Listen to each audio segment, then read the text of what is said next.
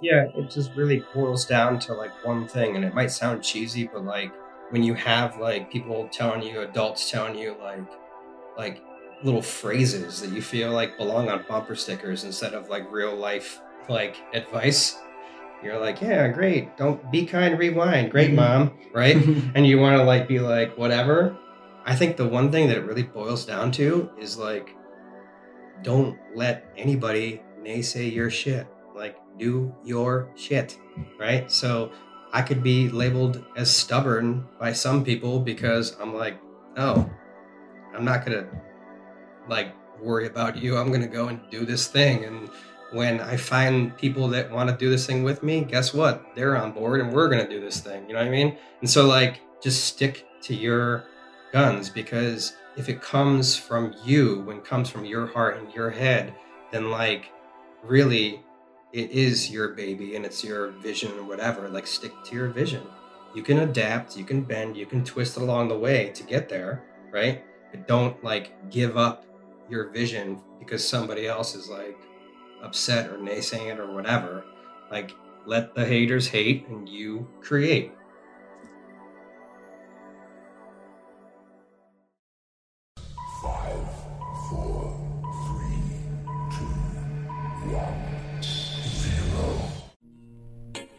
Welcome back, everyone. This is episode number 32 of Bindlism, where Boho Hobo gets the opportunity to sit down with Michael John Heagerty. Fellow Syracuse local Michael is a social advocate that uses the power of communications and media to raise awareness of creative talent to bring people together for positive change.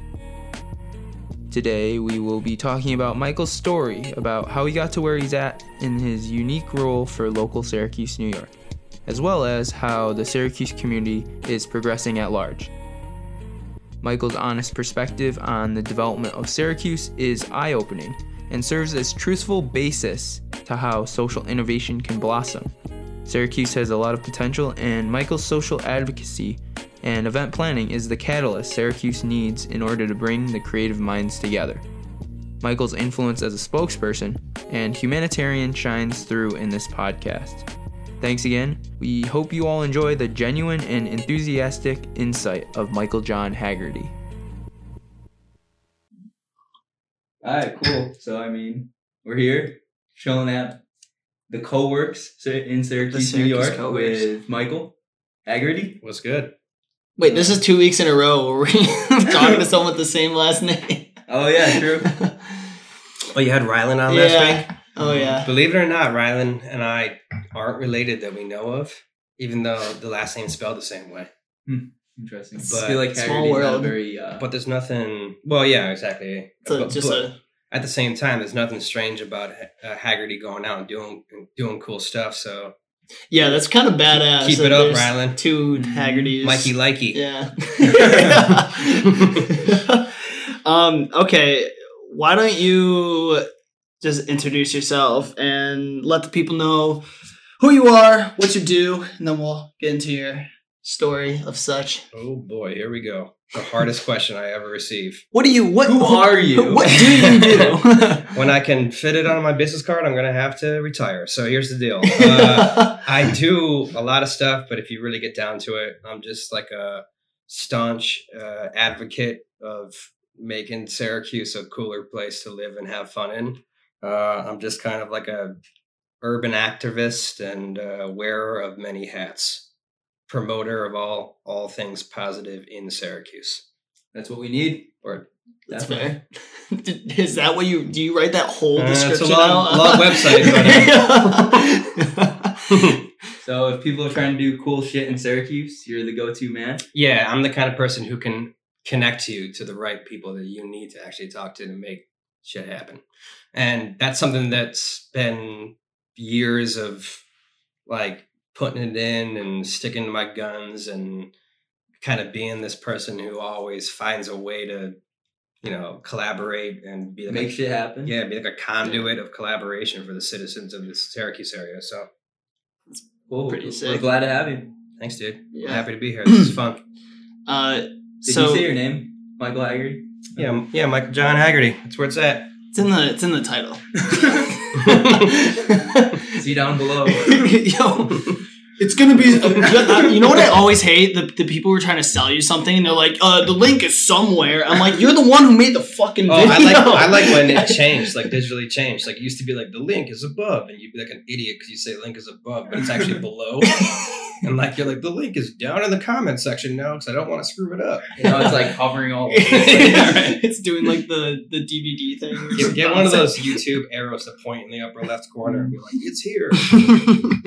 This isn't even a video podcast. yeah. In that case, uh, uh, kindly look at Kyle's description, and uh, the link will be in it. um. Okay. So your your like label, would you say like you would say social act activist? Yeah, I mean that's a nice way of putting it. I mean, honestly, Yeah. everyone has a different version for me, but honestly, if I'm getting weird, I'm all these things. I'm like a I'm like a downtown urban ranger. I'm like a I'm like a experience creator. It's a nice weird term for what I actually am, but uh I like to make uh like crazy ass events. So Syracuse doesn't have anything going on. It's the middle of winter everyone's kind of like, whoa, things are rough. There's nothing to do. And I invent the Syracuse Beard Council and have like dozens of dudes sign up to strut around in front of judges and be, you know, competitively show off their styles of beard. and we have live bands and music and hangs. And then all of a sudden, we've got this wild thing, the Syracuse Beard Council. So, like, I look back at, at these little events that we hosted it turned into gi- gigantic events with like thousands of people showing up. And and then after the first year it's the second annual festival of the fantastical facial follicle beard brow lash and stash competition. So like things escalate quickly Yeah. when, when you bring people to the table who want to like you know have some fun. And so it's it's like my way is always like get people together and like pitch and like take it a step further and like put it across the finish line. So it's like always my goal is to like lift up all the ships in the harbor.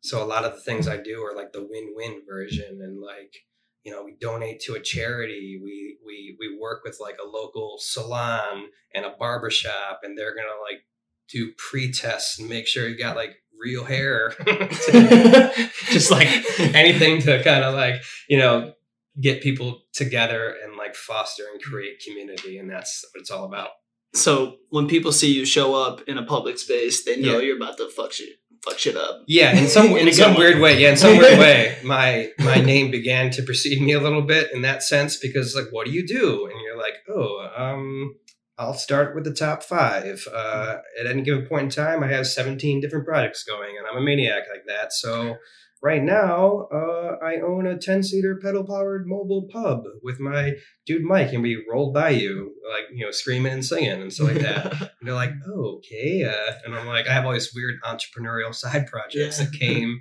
because I'm always surrounded by creatives, and I have a pop up shop that sells local artisan goods. And, you know, so as you try to explain, this is what I'm doing, they're like, what are you doing right now? So everyone's like, Becomes a book. yeah, when everyone begins to realize that I'm doing so many things, and that's how I stay kind of like relevant and stay as that that weird glue amongst the creative class of the city is because they're like, you know who you need to talk to, Michael John, and then yeah. and then I get like cold calls for the weirdest shit that I don't want to deal with.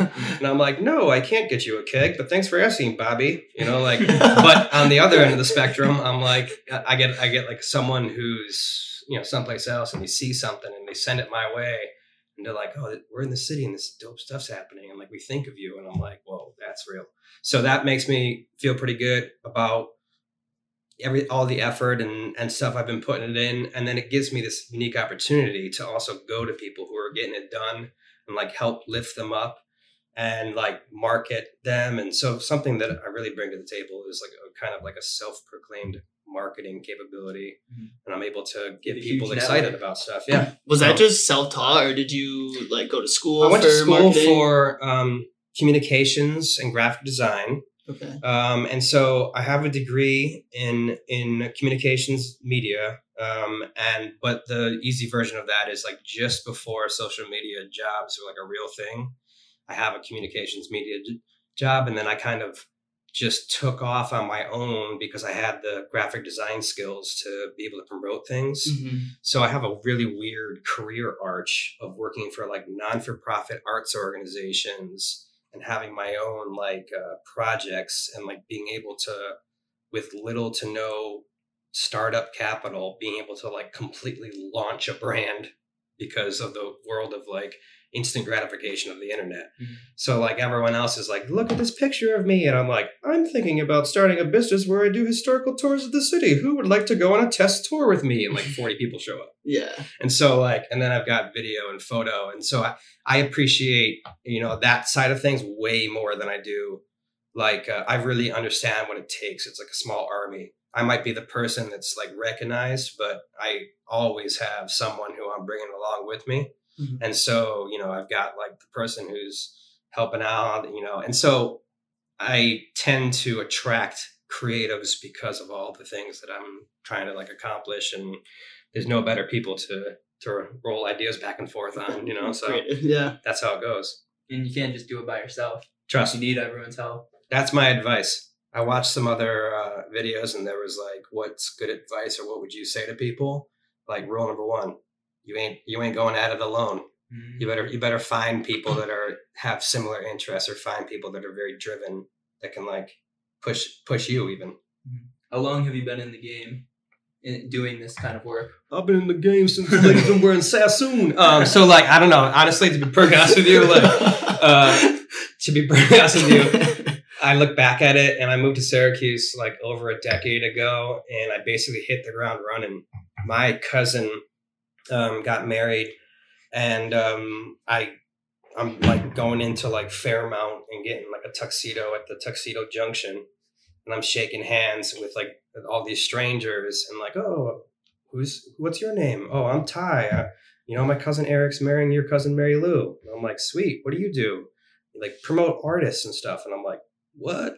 Me too. like, do we just become best friends? And like, like, that's basically how it went down. Like, I mean, and so there's like a collective of uh, people in Solve, a couple artists like kind of like doing things and coming up, and we instantly like hit it off. And you know, next thing you know, I've got like lifelong friends, but I also just like stepped on into like being this pro Syracuse person for years, and I wouldn't let anyone shit on Syracuse, and like all the naysayers, like in some weird way, fed me a little bit.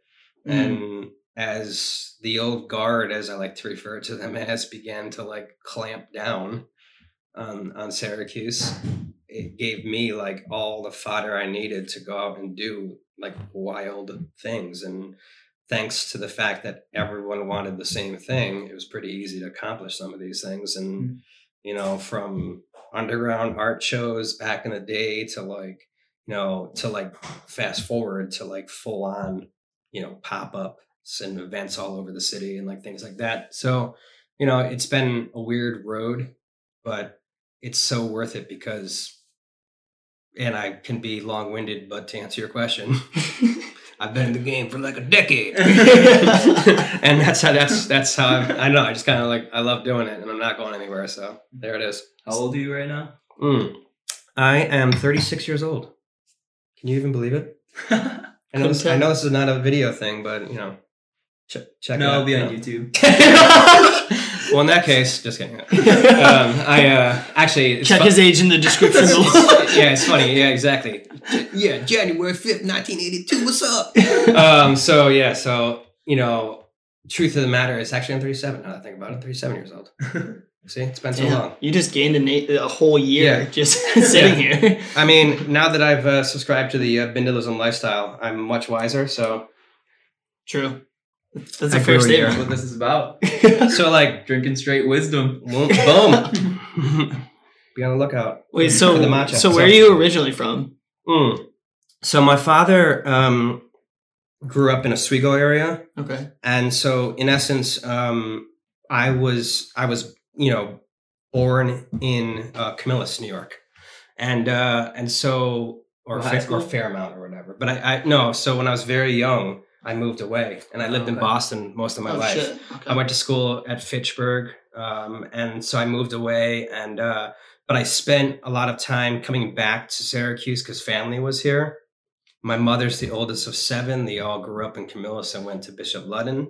And uh, so like family was here. So it was like coming back, pilgriming, pilgriming back and like checking out like, you know, family. So, and then the youngest of seven, my Aunt Cindy, um, um, met an Irish man in DC, started a life, and decided to come home. And his goal was to open up a restaurant. So, in like the early summer of 1999, uh, my aunt and uncle uh, purchased and co-owned Kitty Hoynes. Oh shit. And so Okay. we opened up Kitty Hoynes, and for years, like my cousins and myself and family worked Hoynes, and uh, that's kind of became my like networking hub for a while. Whenever I had a gig that didn't work out, or I was onto the thing, onto the next thing, Hoynes was always something that I was like coming back to. I would serve there and do a lot of outside events and catered events. So I was really like, you know, came up under the hospitality school of David Hoynes. So What's Kitty Hoynes? uh, Kitty Hoynes is an Irish pub on, in Armory Square. Um, it's uh, pretty well known as like the probably one of the most popular Irish pubs around. Um, Mhm. And once a year, um, they host a special uh, event called St. Baldrick's Day and shave hundreds of heads. Um, the money goes directly to Golisano Children's Hospital and uh, for childhood forms of cancer. And so, as a small pub in upstate New York, in Syracuse, New York, they started doing this um, like 10 years 10 11 years ago and they've grown and grown and grown to the point where the original people who started the foundation are the number one funders and the number two in the world is kitty hoynes a little pub in Shit. upstate new york so local people Damn. local heads local volunteers shaven heads it's unbelievable it's one of the it's one of like the coolest stories of of syracuse and it shows that there's like a community of people who are willing to Yeah. give and do that. And I truly believe this area has more of that than anywhere. We have Yeah. a lot of potential. Trust. It's insane. Like it, just in the last year, the connections Kyle and I have made Yeah. in such a short amount of time. And I feel like we haven't even like scratched the surface of the Trust. shit going on. Yeah. To be perfectly honest with you, there's a, a lot going on that isn't on the big websites right now. You know what I mean? And there's this void that exists that was like created by I don't know, people who thought that they could control it or something or know better, I Yeah. guess you could say. And that's where I live in that In that- in that yeah. void, you know what I mean? Like like the people of Syracuse have a lot to offer and uh, I believe that there's enough, you know, creativity and talent as a bank in this area to last a lifetime, but it takes the right kind of like, you know, coercement to get them to come out of the woodwork and when it happens, Yeah. like pretty magical stuff happens. There's some people who've been doing stuff for years that like deserve some nice credit. You know what I mean? Mhm. And we're lucky that we're able to have all these festivals and stuff, but we're more lucky that there's people that are willing to step up and create something that's like uniquely Syracuse that we can all get behind. So Who do you think is keeping us down?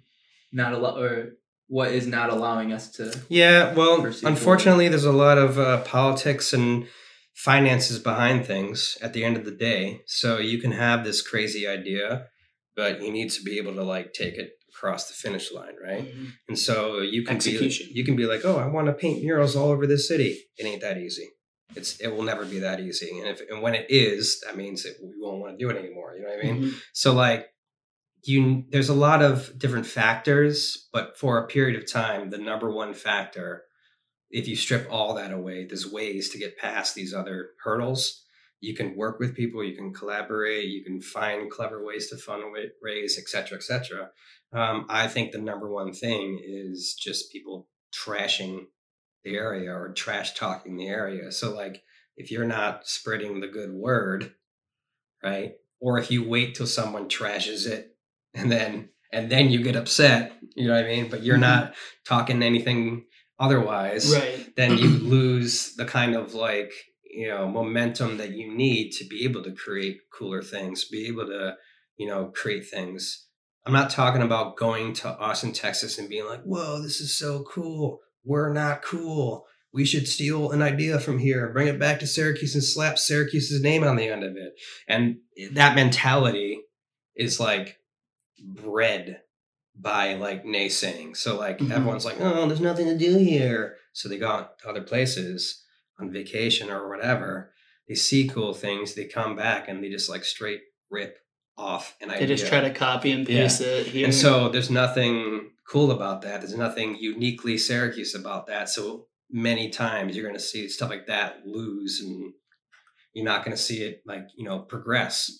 And so in order for us to progress, we need to have, we need to encourage the kind of people that are like super creative and cool around here and be like, yo, that's a cool idea. We should help that person. We should, we should maybe slow down and press time out and go help this person. You know what I mean? So make it more like homegrown. Yeah, trust. Um, whenever something happens that's like homegrown in Syracuse, it can grow into something like magical. Like you know? barbecue. yeah, trust. It's unbelievable when you think about that, right? Like a bunch of Yanks win, winning it, winning the uh, best, uh, you know, barbecue yeah. award. And now they're they've got locations all over the place now. And and John, the original owner, has come full circle and purchased back Dinosaur Barbecue in Syracuse, New York. So now it's like his. So it's like that's huge. And things like that, that's a homegrown thing. They stuck to their guns. They were a biker bar. They made barbecue. They didn't sugarcoat anything. And they just like here they go. Years later, they're like an empire. You know what I'm saying? Mhm. So like you gotta stick your feet in, work hard, and roll it out in Syracuse, New York. Because if you drop it like an atom bomb and be like, "Look at us, we're the newest thing," you're gonna be the new kid on the block for a few months, and then you're gonna go like that. Mhm. And make no mistake, it's like a natural flow of things, you Yeah. know. And so I don't know, like you gotta respect the process and understand that we're in a tough ass market. So if you can if you can do some stuff here, if you can like succeed in putting on events or opening up a small business and doing it and people get behind it, there's no better place. You know, pride wise, people stand behind their their local more than any any other place, you know? True. You know? What makes the market so hard? because the naysaying people don't sugarcoat it it's like it would be like going to like a marketing we have a new product we're going to bring it to syracuse new york and see what they think and like it's yes or no questions and they'd be like uh-uh like see this sucks don't ever come here again like exactly. that they'll they'll tell the truth right to the point where they're like you know oh i didn't realize you distilled liquor maybe you should get into the game you know what i mean like so so like in the end, you couldn't ask for better feedback if you're trying to test something out. So the Yeah. irony, Everyone hears blunt. right? The irony, it's a good thing, right? But the other end of it is when you're surrounded by that all the time, it can kind of like weigh you down a little bit. Yeah. It can kind of like make you think things that you don't want to think about or make you worry about stuff. And if you're one of like the the advocates like myself that's out there constantly pushing and promoting and making sure that people do appreciate what's around them and maybe take advantage of what's nearby more you get you like fight for it. Yeah it's an uphill battle all the time you know what i mean? And so when like people get on board and start to help out a little bit too it's a cool thing. More collaborations more excitement more events more everything right? That's what we all want. Mhm. and so it just has to has to come it has to come organically. It has to be grown grassroots or else you've got some sort of back end organization or deal you know wizard of Odding, Ozing it and they could take it away from you at any minute you know Yeah. and so if you're gonna if you're gonna build something and make it make it happen you gotta you gotta get the right people at the table you know Do it yourself. then? yeah absolutely Question: Do you have any like um ties to the higher ups? Do you have any like um influence in the higher ups in terms of like you have to say a certain thing or like you have to act a certain way? Are you like pretty independent? I've uh, always tried to be um, very apolitical and independent in that uh, aspect, but because I've been doing what I've been doing for ten years, um, my recognition is high. So I have good relationships with everyone from city government to local businesses and to local people who are trying to make things happen in organizations. So being a people person is a good thing, and it's, that's a skill that I have thanks to my communications studies and such. And so that's as far as I'll go with that one because, So because voice- yeah, yeah, voice yeah. for the people. No. because truth be truth be told, truth be told, I get a lot of uh, I get a lot of slack for not being more involved in politics because I've I've said from day one politics is not my thing. Um, I can I I vote, but I'm not getting into arguments with you because you're at home reading the newspaper and I'm hitting the streets trying to help people do things. Right. So I, I have a very uh, um, strong like view of like, wow, you guys are really upset about that that particular issue, that that one issue, right? That's on the platform of the person who's running for something. And like, I've never seen people be so passionate in an area about something. And then I think to myself, like, what are you doing if you're Mhm. that intelligent and that you know driven and that passionate? Why aren't you running? Right. So Yeah. I'm always confused by that. it's like, why are you telling me to do something I don't want to do when you're the one complaining I'm not? Sure. You know? So I kiss as many babies and shake as many hands. I guess you could say Yeah. as a politician would, but I'm no politician because I'm not the person who makes promises that they can't keep. I'm trying to uh, help everyone, you know, do things uniquely Syracuse. So it's like let's not pitch things to get people excited about it to not have it follow Right. through. let's let's find out ways to roll it out and make it a reality. So your idea is like have a lot of hands in the pot because you know if we're working together, then we can make something really great happen, Absolutely. as opposed to trying to pigeonhole people or like push out certain groups. Yeah, no silos needed here. You know what I mean? As easy as it is to fall into those kinds of things. You know what I mean? We don't, we don't, the more that that happens and the more complacency that happens when it comes to this, the easier it is for people to naysay again. And thus the vicious cycle starts up again. Right? Yeah.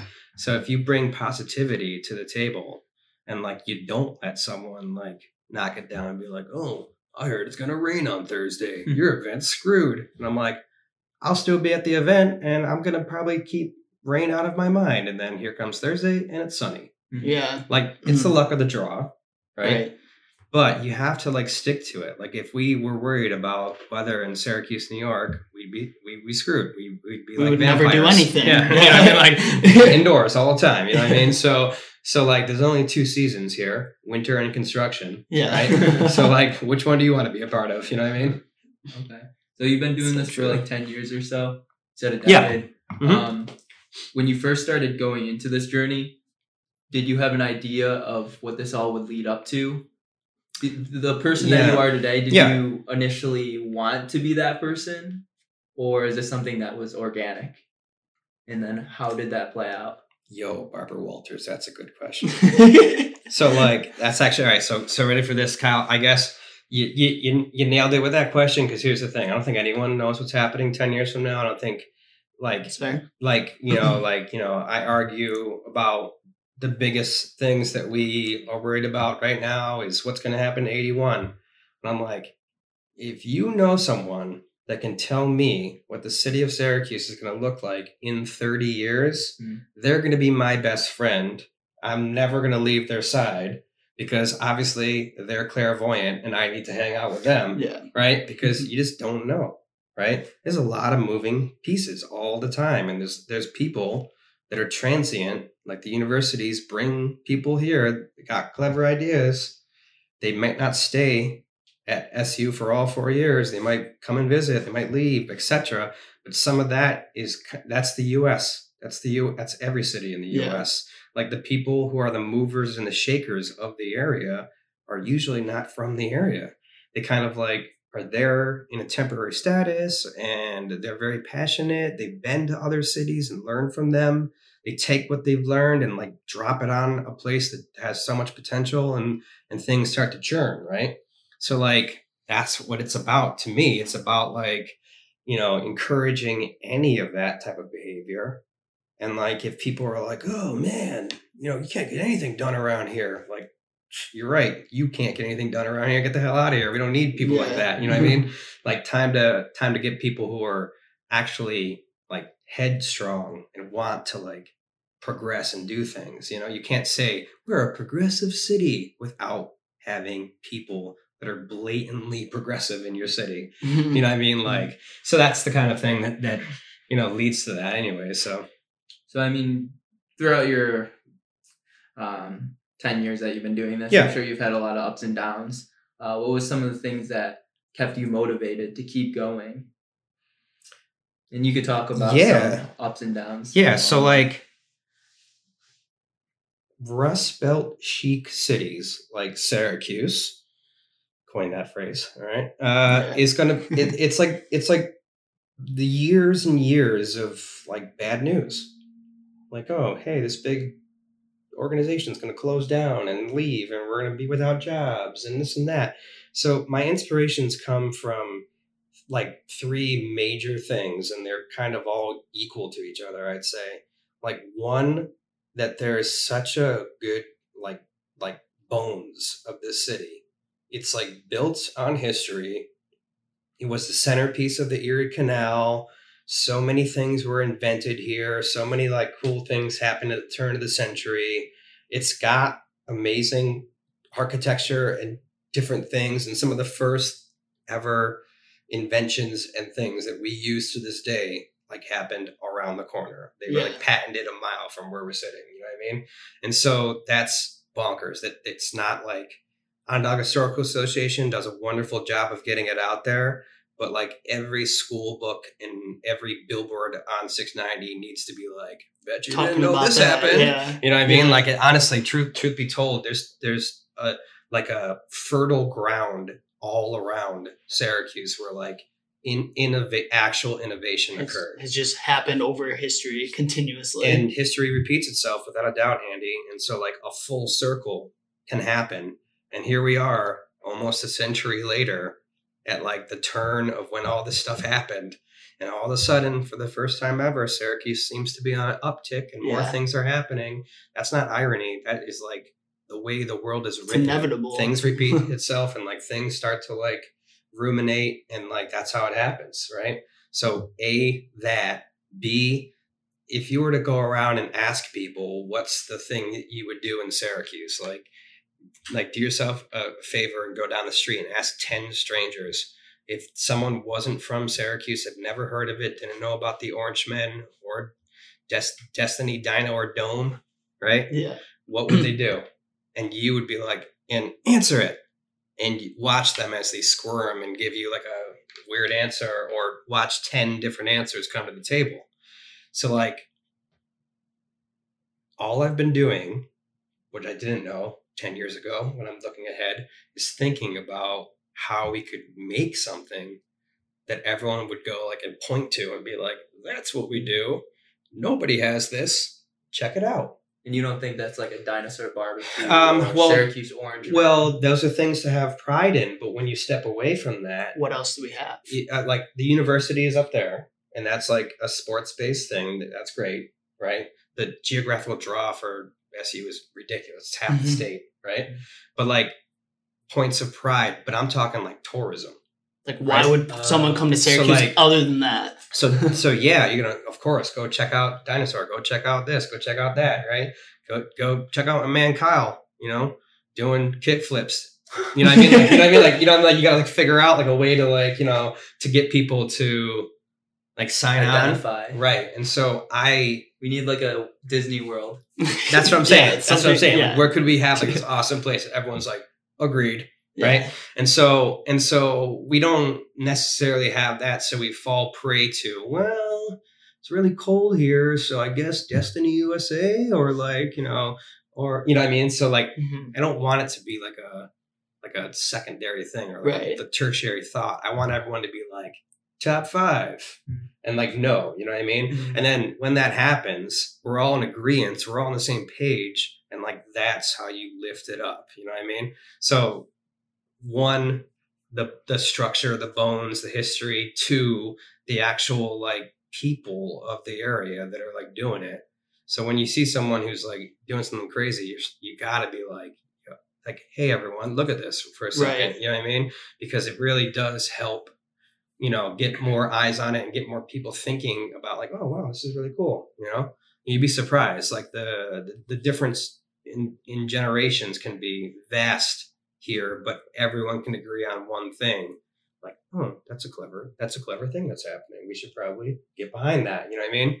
And then finally, I think probably the most important thing is that there's so much like creative talent around here. So I constantly am saying creative class and artisans and musicians and stuff that we just have like this absurd bank of talent.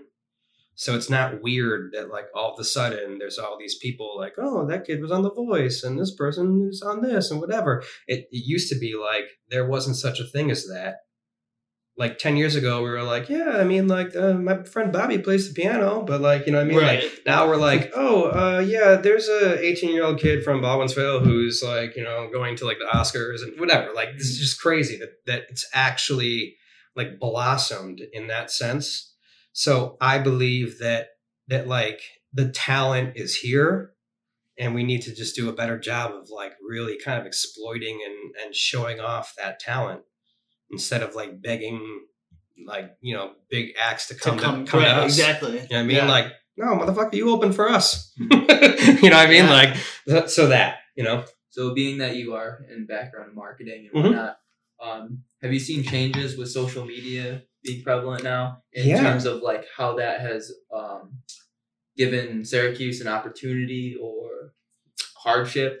Yeah. Um, I think I think it it's a double edged sword, but when harnessed correctly, it's the most powerful tool we have because without paying or subscribing or you know any of these things, you can learn about events that are happening around town for free if you like sign up and log on to the app, Mhm. right?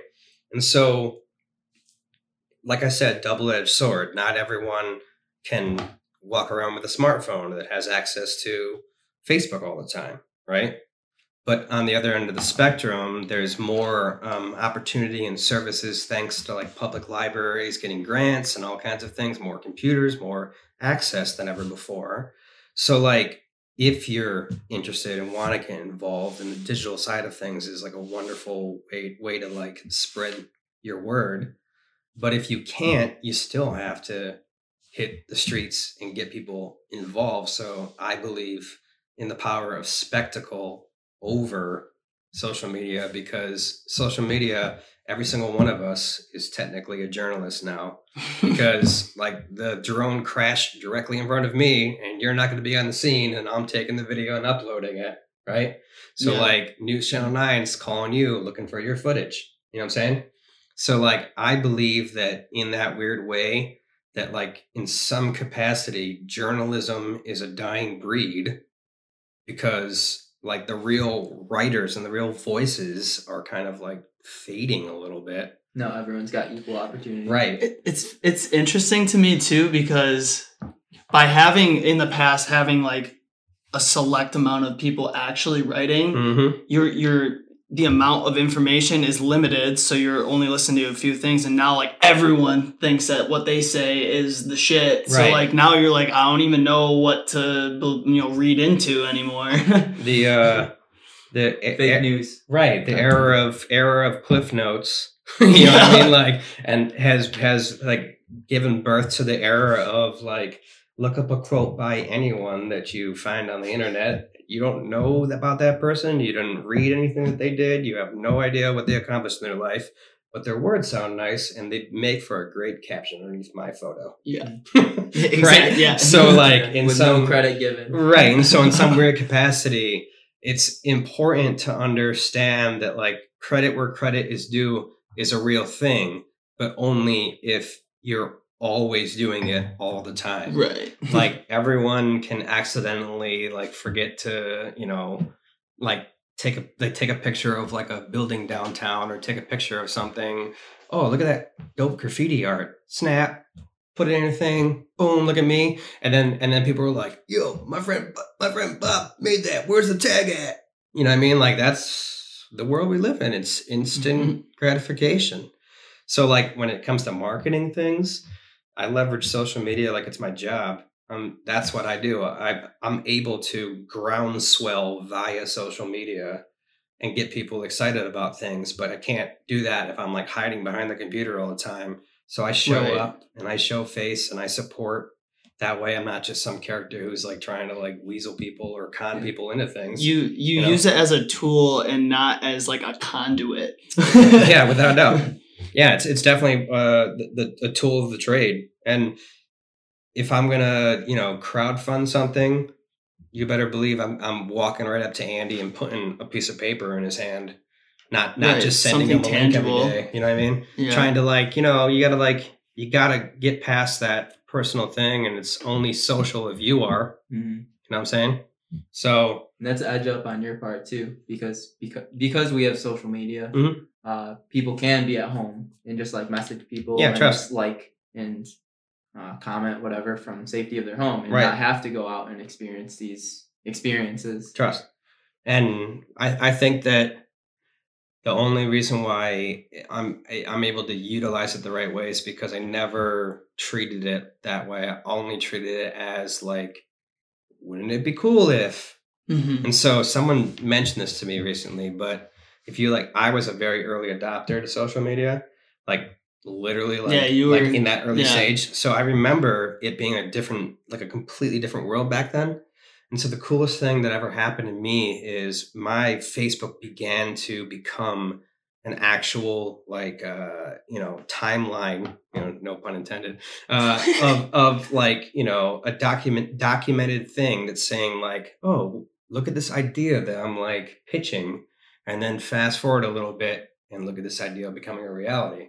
So someone goes like I'll tell you I'll tell you I've never seen anyone like throw it out on social media to, to show it to people and I get a good response and then here Go I am here I am doing it right? And so like Hmm. it's user generated positivity that I'm just like pushing over the line by being a little more creative with with like the ideas and such so like oh wouldn't it be cool if we had like an installation like that or had more public art and I so I dive into it you know Yeah, and then it's more reputation for you because it's showing that you can actually get shit done. Yeah, and that's kind of like what it's become. Like, but I I have a, a pretty tight crew of people who I would call for very certain projects. I would make sure that I call this person or go after that person and stuff like that, you know, because I just as much as as I'd like to see it happen, um, you can't just like take on everything and try to like be this like, you know, Willy Wonka Right. you know what I mean? Like, you know, you have to understand that if you want these things, there are definitely people that want the same things as you and like who could probably do it better. find them. Yeah, find them. than Yeah, trust. Trust. find them, reach out to them. Absolutely, dude. because like then you're just you're you know you're involving more people within that community uh, within Syracuse who are going to benefit from that as well. Why like why take all of that credit when like Trust. there's so many people who Dude, you take the that. 30 take the 30 people that you've interviewed. Yeah, yeah. Bindlism. Sit them at a round table. Don't ask questions about interviews. Ask questions about what you think we're missing in Syracuse and sit back and watch while like all hell breaks loose. Okay. yeah. and then understand that there's going to be either a better idea or like an idea that many of us are like, ooh, Ryland, nice one, right? Mhm. And we'll go like, and I say, I say honestly, like take a take a second out of your life, get off social, get off everything for a second, and like hack it out, and like and be like, we're all gonna help you with that. Mm-hmm. Okay, next Right, opposed to yeah, everyone yeah. doing their own and go around the table and like sit back and watch. You know what I mean? Like it'd be like it'd be absurd how well that would work. But it also like between between all of us, all the resources, all the smarts, all the you know ingenuity at the table, can't fake that. If we all sat down together, it'd be it'd be crazy. What do you think is missing in Syracuse? That, and I'd like to invite you all to come and sit down with yeah, these fellas. the round so, table. Like, you know, I mean, like honestly, honestly it's that it's uh as much as as much as people love to you know say we've got some cool stuff going i think a lot of people don't understand what it takes to put on um, things to really take a small business and turn it into a big deal or to you know work as a grassroots organization and feed the homeless to you know there's lots of things that could happen here. There's lots of needs but there also are a ton of people on parallels. And there's Mhm. hardly anyone that's trying to cross Yeah. streams right? And so i look at that all day long. That's like how i work. It's how my brain works. So all i think about is how interesting it would be to be like, oh, that's weird that there's a organization over there that needs um, like old clothing, and there's a person over here who sells and goes through old clothing like it's going out of style and can't sell some of it, and they have to you know donate it back, and like just simple things that could like game changer. We've got a guy who goes and takes sandwiches and puts them in bags and go un- underneath the train trusses on a Saturday and gives away food to the homeless. This is an organization that's not from here. We rise above. Exactly. Um, and Muhammad, he comes up here, he instantly catalyzes this thing, does it. So, like, big shout out to someone who steps up and does it, right? You got people volunteering, you got all the right thing. But the way I look at it is congratulations, you're doing a good thing. Why don't the four organizations in this city that are trying to give feed the homeless take Saturday afternoons off their schedule? That's 52 days of a year that they wouldn't have to do it. And that's a bajillion dollars that everyone would save.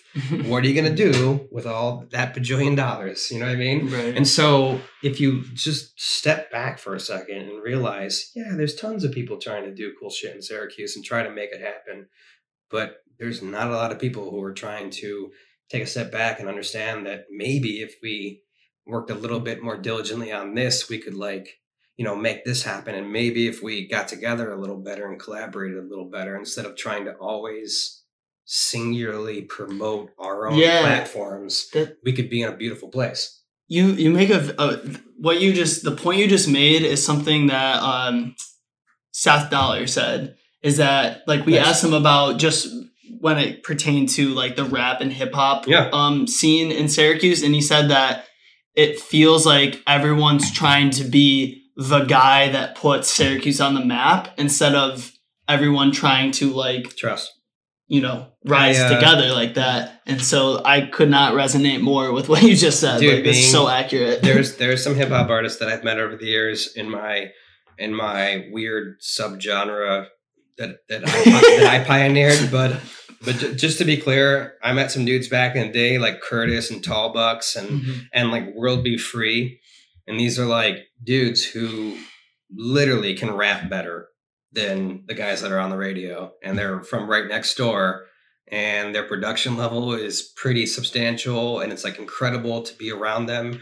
And then they all have the same similar camaraderie, but their mentality is I'm going to be the one who breaks it and puts Syracuse on the map. Mm-hmm. It's like You know what I mean? Yeah. Well, I mean, but that's that's an MC. I mean, that's like what they're supposed to do. So it's like kind of like a built-in thing. But I truly mm-hmm. believe that like there is a good camaraderie in the scene, but without like you know, what I mean, like oh, like isn't it crazy that like Post Malone came up around here quietly, and went off and did his thing, and then he and then everyone was like from Syracuse, like is astounded unless you like knew him personally, Mhm. right?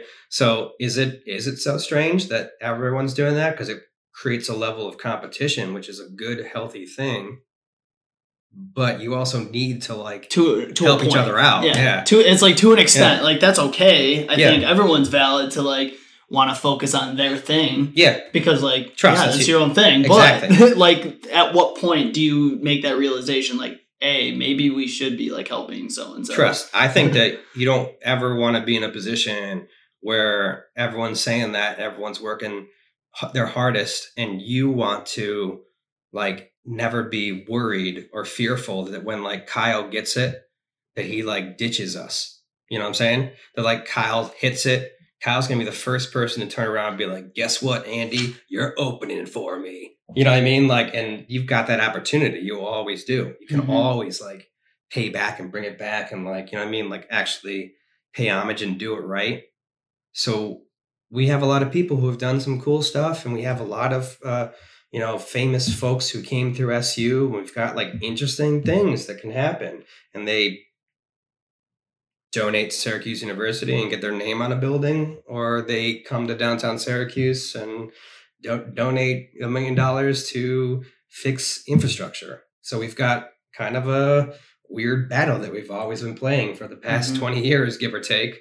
And we're just lucky that there are people that are beginning to like swell and come up because when a community member comes and teaches full on funded organizations how to do it, you don't have a problem. You have a legitimate across the board situation where where it's time to maybe think a little harder about how we can progress together and less about how we can get the next dollar for the next day because if you work smarter and not harder you can accomplish some pretty crazy things So is that what you're trying to do? Is piece the puzzle together? yeah i think i'm always thinking thinking about that i mean mind you if i if i come up with some idea tomorrow and it's the billion dollar idea i'm going to turn around and privately fund more commissioned art and more things than i know what to do with i'll probably be poor within a 48 hour period because i'll spend it all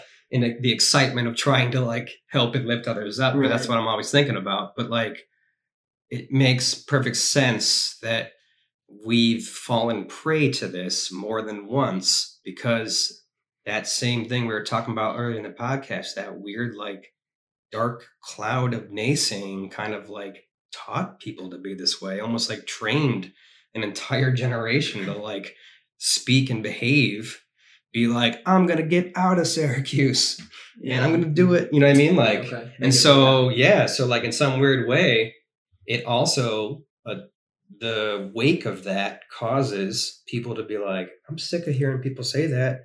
Time for us to do something about it. And then like look what happens. We've got like we've got the newest bike share program in the entire country.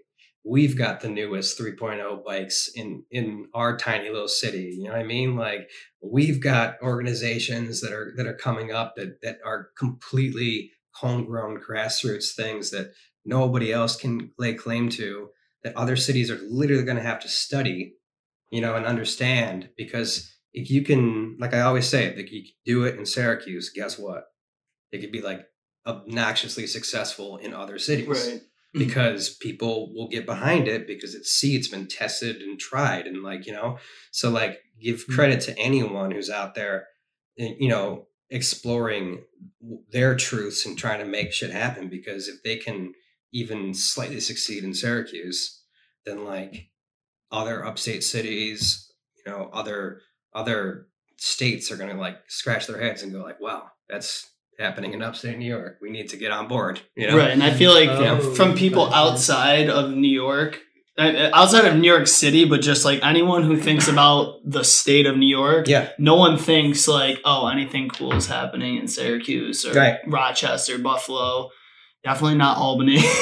Yeah, right. It's always shadowed by New York City. Sure. yeah, And and truth be told, a lot of I mean, eh, whatever, you can't have downstate without upstate. It's just the way it works. yeah, It- there's some connections that exist that that maybe not everyone knows about, but like without them, forget it, right? And so we've got everything we need within an hour distance of where we are. And there's nobody else in the country that can like draw a circle and be like, you have everything but like dunes. in right, your- yeah, in your 100 mile radius you know what i mean? Like and so we have so much potential but but that's just like a way of saying like we haven't done it yet. Right, right? So like time to like stop thinking about that. Being forward thinking and having vision is something that that I try to try to do but you can't try to do it. You you just accidentally have vision because you're thinking about things out there. What what could it be like? What should it be like right? Not what will it be like if we don't like get off our asses right now you know what I mean? And so You're saying you are visionary with your thinking? um, I've been told that that that's something that I possess. So I think about the future a lot, but then you also act on that. Right. But. I, I work towards the goal of the future. Not so- just constantly saying, "Oh, this could happen, this could happen," but like never actually acting. Yeah, there's no sense. There's no sense in walking around and, and saying, "Imagine a, a plethora of whatever." You know what I mean? Yeah, Because people will get excited real quick, and then they'll lose interest when things aren't moving at like a breakneck pace in the world of instant gratification that we're always point. Yeah. you know what I mean? Like, and so then you like want so terribly for those things to happen. I think we're all in a very similar agreement of like, wouldn't it be cool if, right? We had like Sea-Doos on Lake Onondaga. You know what I mean? Like, like we have to get to that point, and there's a lot of mm-hmm. things that have happened over the years, and a lot of like ups and downs that have like brought us to the modern reality and that is there's still plenty of things to be taken care of from potholes to homeless to you know like gr- like green infrastructure and recycling now we've made leaps and bounds but still hell of a lot of work to be done yeah. So you're saying focus more on the foundational stuff, so then we can have more room, i think more yeah um, leverage to build off of that. Well, Yeah. you can't you can't a build a house on a shitty foundation. So without without the low taking care of the low hanging fruit as you as we're putting it basically you can't really it doesn't matter how how high up you go or how cool your current project is if you're not part of other projects and things are rolling and momentum is happening then you're kind of like feeding the same thing you've been feeding so it's like why don't we take a step back and stop f- feed and see more and give it give it to somebody else you know what i mean? Like it's time to like think about you know lift some people up that mm-hmm. just don't maybe don't have the opportunity maybe don't get social media but mind mind you they've got a better idea than any of you you know what i mean? Like so it, it's more like hitting the streets shaking hands learning people and exploiting all the actual culture and arts that we have in this area because that's what that's what syracuse has going for itself make no mistake there's more of that to offer around here than there is anywhere else Could you offer us some practical ideas as far as how you could achieve that vision? Um, well, the first things first, you know, you gotta go and meet people. So like showing up is important. So we used to be in a world of like meetup group and like people who like pierogies are gonna meet on Wednesdays. like you know what I mean? club. Like I like pierogies, I'm gonna go meet those people, right? So like that world is kind of over with. It's time to like get a little deeper. Mhm. So like, you know, like you like the idea of people volunteering. You feel bad that you don't volunteer, but you'll give some money or donate or whatever, right? Like get off your ass and participate, right? So like step 1, like, oh, that's really cool that someone's giving away sandwiches to people on Saturdays. I'll go down there and spend an hour and do and do it. Right? So like don't cut a check, don't donate, don't go to the gala, throw all that away, show up. So like step 1, show up, right? Uh step 2, I'd say once you show up, you're going to meet like-minded people. You're going to meet some people, you're going to be like be like, "Oh, this is cool." Like, you know what I mean? And like you're not forced to do it every Saturday. You go when you can go, you know? But you put a little time in and it opens the world up a little bit and you see things a little differently and you meet people. And when you meet people, you connect. So once you connect with people, like connect with people and go meet someone at the coffee shop and think of your idea be like, oh, you know what I noticed? Like everyone was standing around giving away sandwiches, but like nobody had shoes on. We should start getting shoes to give to people. Boom. Right. So now you've you've helped the initial idea. You've got something going and it's super cool, right? and like and then step three like so like show up connect to people and then finally like don't like put your vision on it put your plant your feet down stick to your guns like don't let people naysay you out of it or don't let people go like oh yeah i saw something like that in in dallas texas you stole that idea you know what i mean like let's get real uh we're in the modern era where like you know, brand new Shark Tank ideas aren't happening every day of the week here, right? It's Mhm. time to like understand that, like I said, history repeats itself again, that an applied actual version could happen in Syracuse. And if it's not happening here, then yeah, that's a damn good idea because we don't have that. You know what I mean? Like so Yeah. and maybe maybe we do need need something new to to wake some people up. You know what I mean? Downstairs in this building used to be a vintage clothing store, pretty cool spot. A couple pop-ups happened and now it's going to be a cafe that's completely volunteer driven that all the money goes to charity. That is bonkers Yeah, right? Hope ass. Cafe, right? I saw the thing on the side of the thing. There's already one that exists in Liverpool. And this Yeah, is like yeah. going to be the second one. That's crazy. We have a cafe on almost every corner in downtown now, thanks to homegrown people coming up, right? Local businesses making coffee shops. We've got something new coming that could be pretty amazing. That's wild, right? And so that's the kind of stuff that only can happen if people are legitimately trying their best to like to like fix a problem and like wrap their heads around it and go after it and attack it and be driven, right? So do your own thing, be driven about it, but like get the right people on board, you know, surround yourself with people that are smarter than you and like make it happen. So we're talking um, about Syracuse from this perspective Mhm. as if Syracuse hasn't made it yet. Trust. Everyone So- everyone loves to root for an underdog. And I Who's it- like we always this- are. But who's to say we haven't already made it yet? And on the other side of the coin, what would be the ideal of Syracuse? Right. So it it you, early in the conversation, you're the one who lit up and said we've got a lot of potential, right? So I think we're all in agreement that we haven't made it, Mhm. right? I think that Yeah, because think potential is success waiting to happen. right, and so. I think that we're all in some capacity understanding that there is still a ton of things that could happen to help us like have a better actual like pitch, right?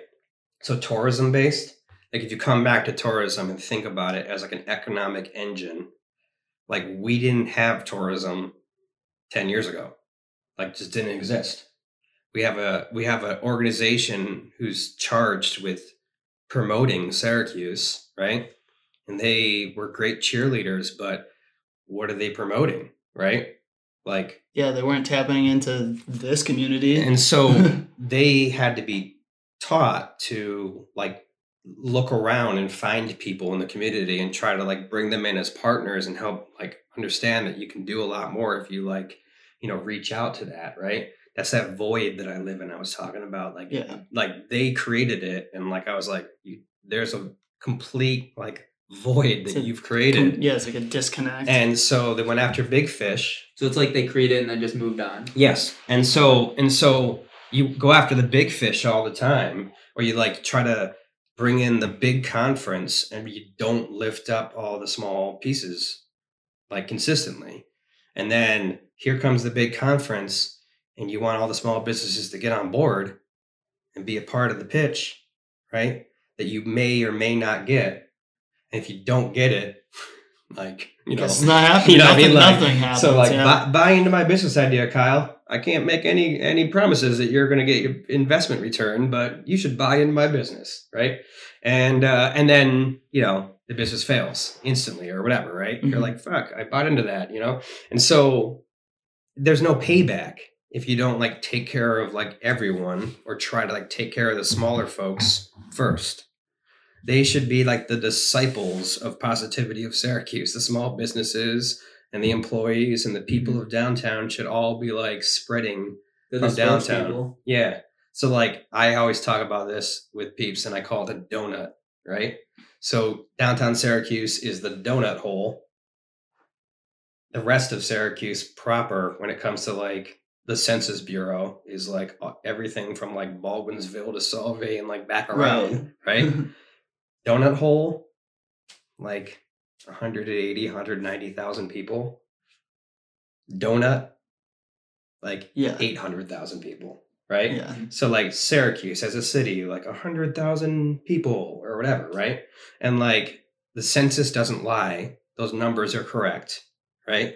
So here is all these people in the suburbs, and they come once to the landmark, eat at a restaurant in Armory Square, and leave, right? And, And these and this is this is it. Like this that's is actually it, potential is. right. This is actually it. That's that's thousands and thousands and thousands of people who come to Syracuse a couple times a year. but they live 20 minutes away. Right.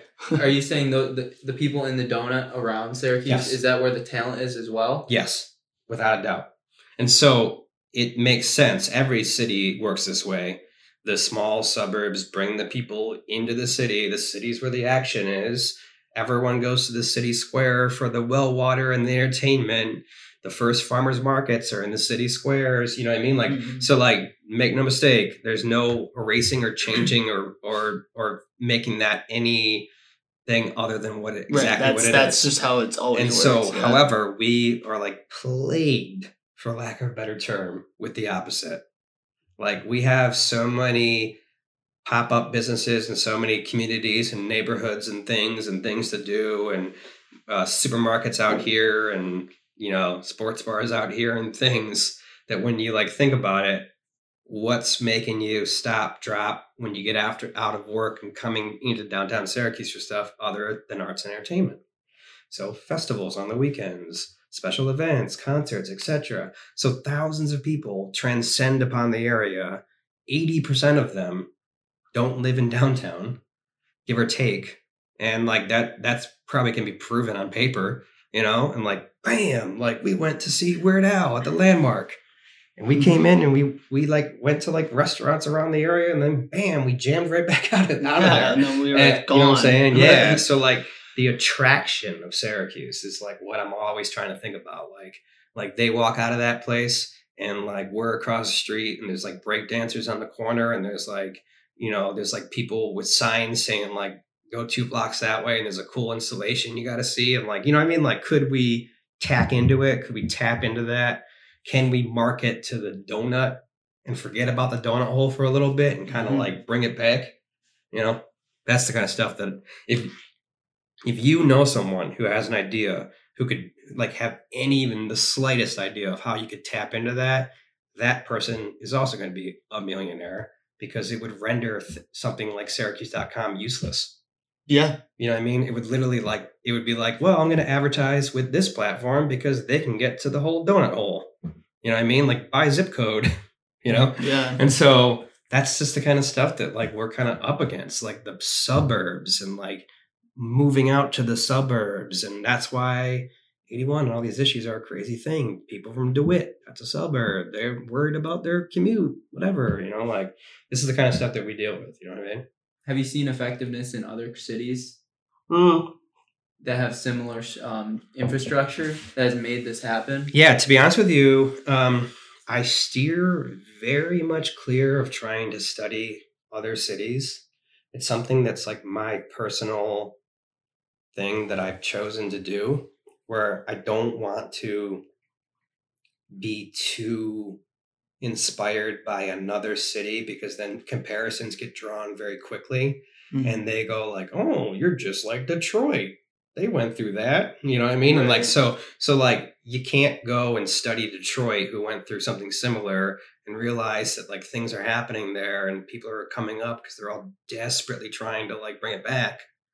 Cool things happen in Mhm. times of desperation to be honest with you. yeah. And so, like, but there is no comparison between top of the Rust Belt and bottom of the Rust Belt. You know what I mean? Like, they're different cities, they're different everything. Different people. You know, even like whatever geographical parallels don't, it doesn't matter. You know, it matters about who's in it right then and there, like who's going to plant their feet down and be here for three decades trying to make shit happen. You know what I'm saying?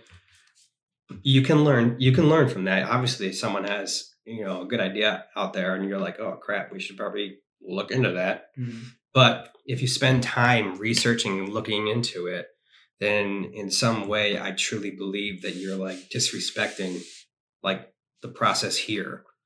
Like if someone says goes out to San Diego and sees this beautiful food truck rodeo and thinks they can just slap Syracuse's name on it and do a similar thing, it doesn't work that way. Mm-hmm. It's very difficult to like coordinate and come up with and negotiate and like so there's like a lot of you know moving pieces and a lot of players have to be on board in order to make things happen around here and That's just the way it is.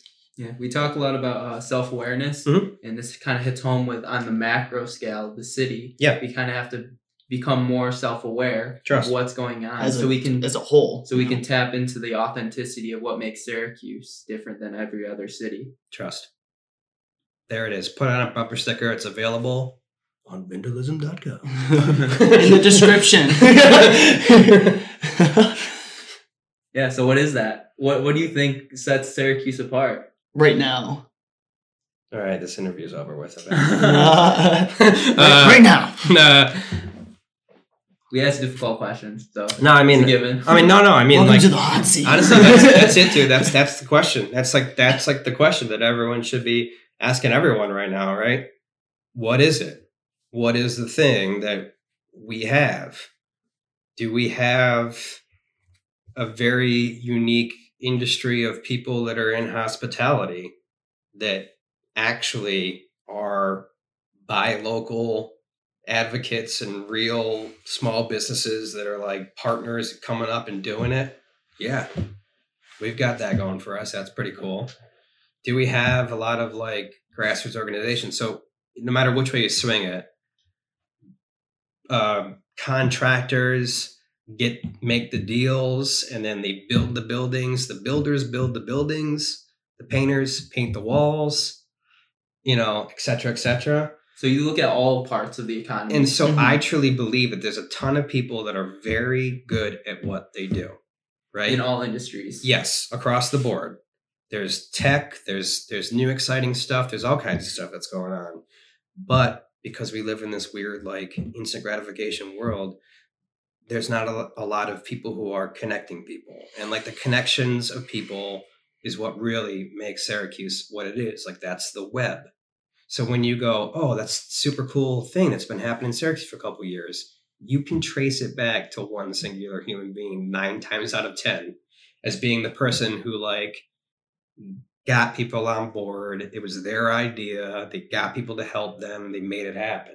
Right. Mhm. So that's a really cool thing that not a lot of people have in other places. So there's like tons of pride behind like homegrown projects, right? And so like that's something that just simply can't be taken away. And I'd stack it up against anywhere else in upstate New York for like actual groundswell pride being like, like those aren't the best donuts I've ever had in my entire life, but god damn it, they make good donuts and they market the hell out of their donuts and they do fun promotions all the time. You know what I mean? Like that's it. You know what I mean? Like so are we out there trying to be the best at something? Are we really going to be the the the city that everyone looks at for salt making again or whatever, right? Yeah. do we have that huge claim to fame that's undeniable that no one can be like well actually we're the middle of the erie canal the centerpiece of the like metaphysical heart of the entire state of new york and you can't debate that because we're actually in the middle Yeah. you know what i mean like and albany's down here but we're the middle right Yeah. and so like we are weirdly the middle of all these things we've got all this industry and all this innovation and all these things happening in this area but the overarching identity has to be better better presented and it has to be a tighter mission statement or whatever because as far as i'm concerned that's the adirondacks that's the leatherstocking region that's western new york and we're just copping out and being like we're in the middle so we're central new york. Central right syracuse is the center city central city. It's named thusly because it's literally the middle of the middle right? And so like there's no other way of denying it. Like like circle concentric circle history repeating itself center circle city city city. Like everything comes back around right?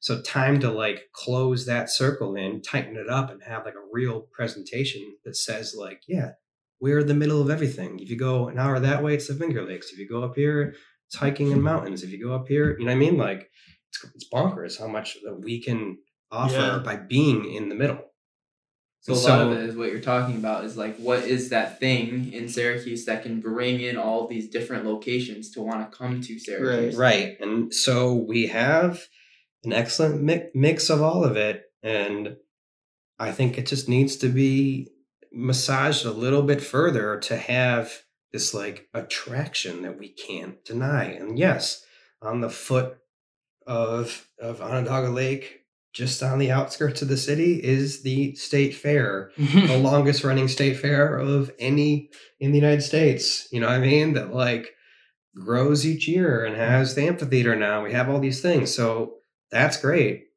But it's it, the state fair isn't the answer. No, the state fair is over there, Destiny's over there. What's SU's happening up there. in Syracuse? Yes. yeah. Downtown proper needs, needs to have its own needs to have its own thing because then it would undeniably be like the crucifix of the state. It would have something on all four corners plus downtown, not just, you know, what we already have. And like people have done a wonderful job of taking organizations like museums and things and lifting them up, doing new programming, getting funding, doing cool stuff. Time to like band together and have one super trail of museums. Time to get smarter and have more 101 tourism in downtown, more food tours, more everything. You know what I mean?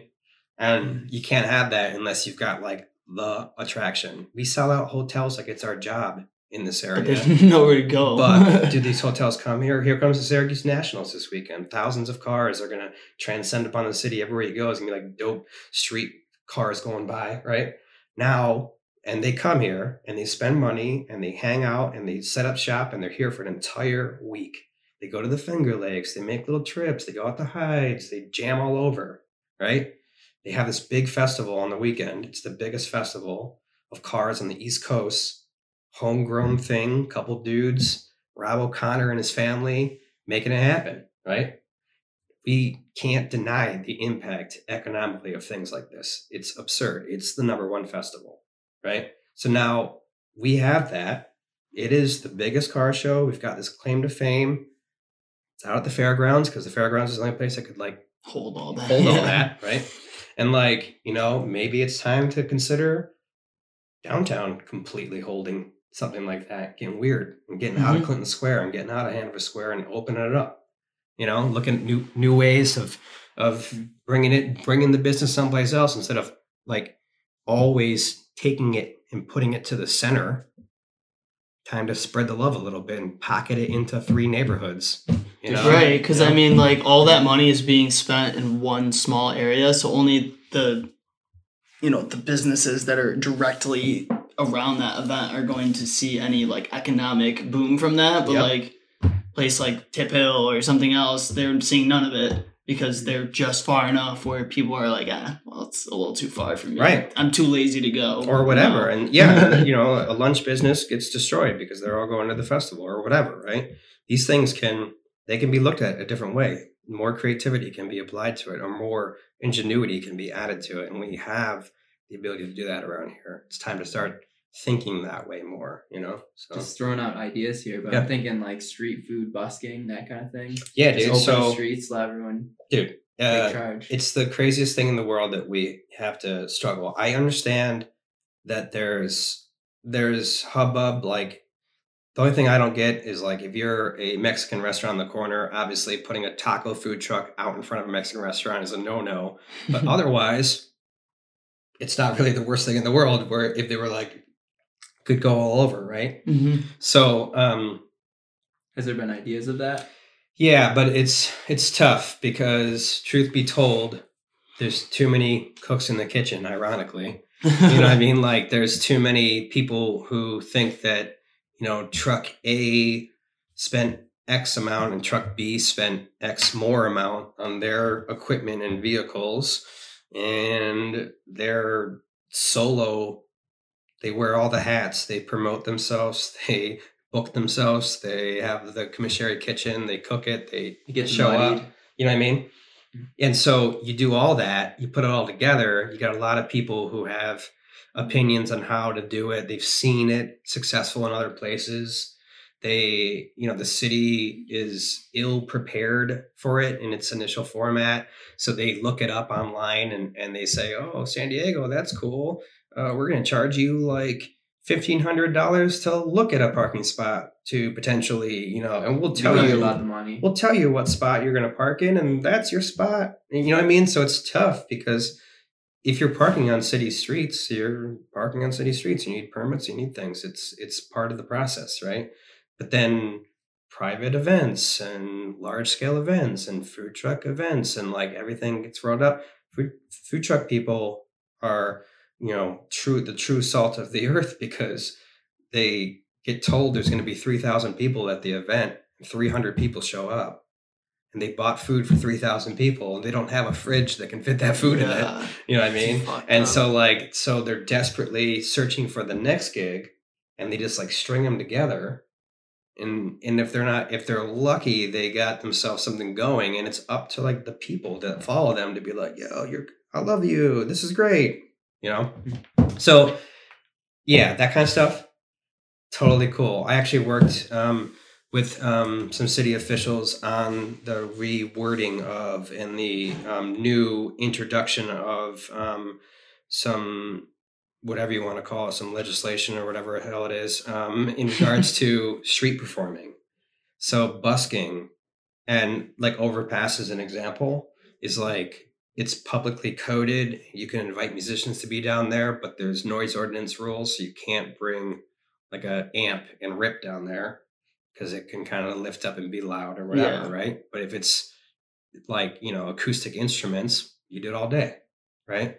So there's no welcoming words to an outsider to say, yeah, you can busk here, here, and here, but like don't busk in weird, dangerous places and pick some corner that's like heavy traffic and like be out there distracting people. You know what I mean? Like like understand that like pockets of Armory Square and pockets of downtown, if you go like a three block, 45 minute rule, so you can't just like sh- set up shop and be there for half a day right. you know, it would like be it would be awesome because you'd have to be like, all right, well, I'm not I can't just like cross the road and set up shop there. I have to like move on to the next area.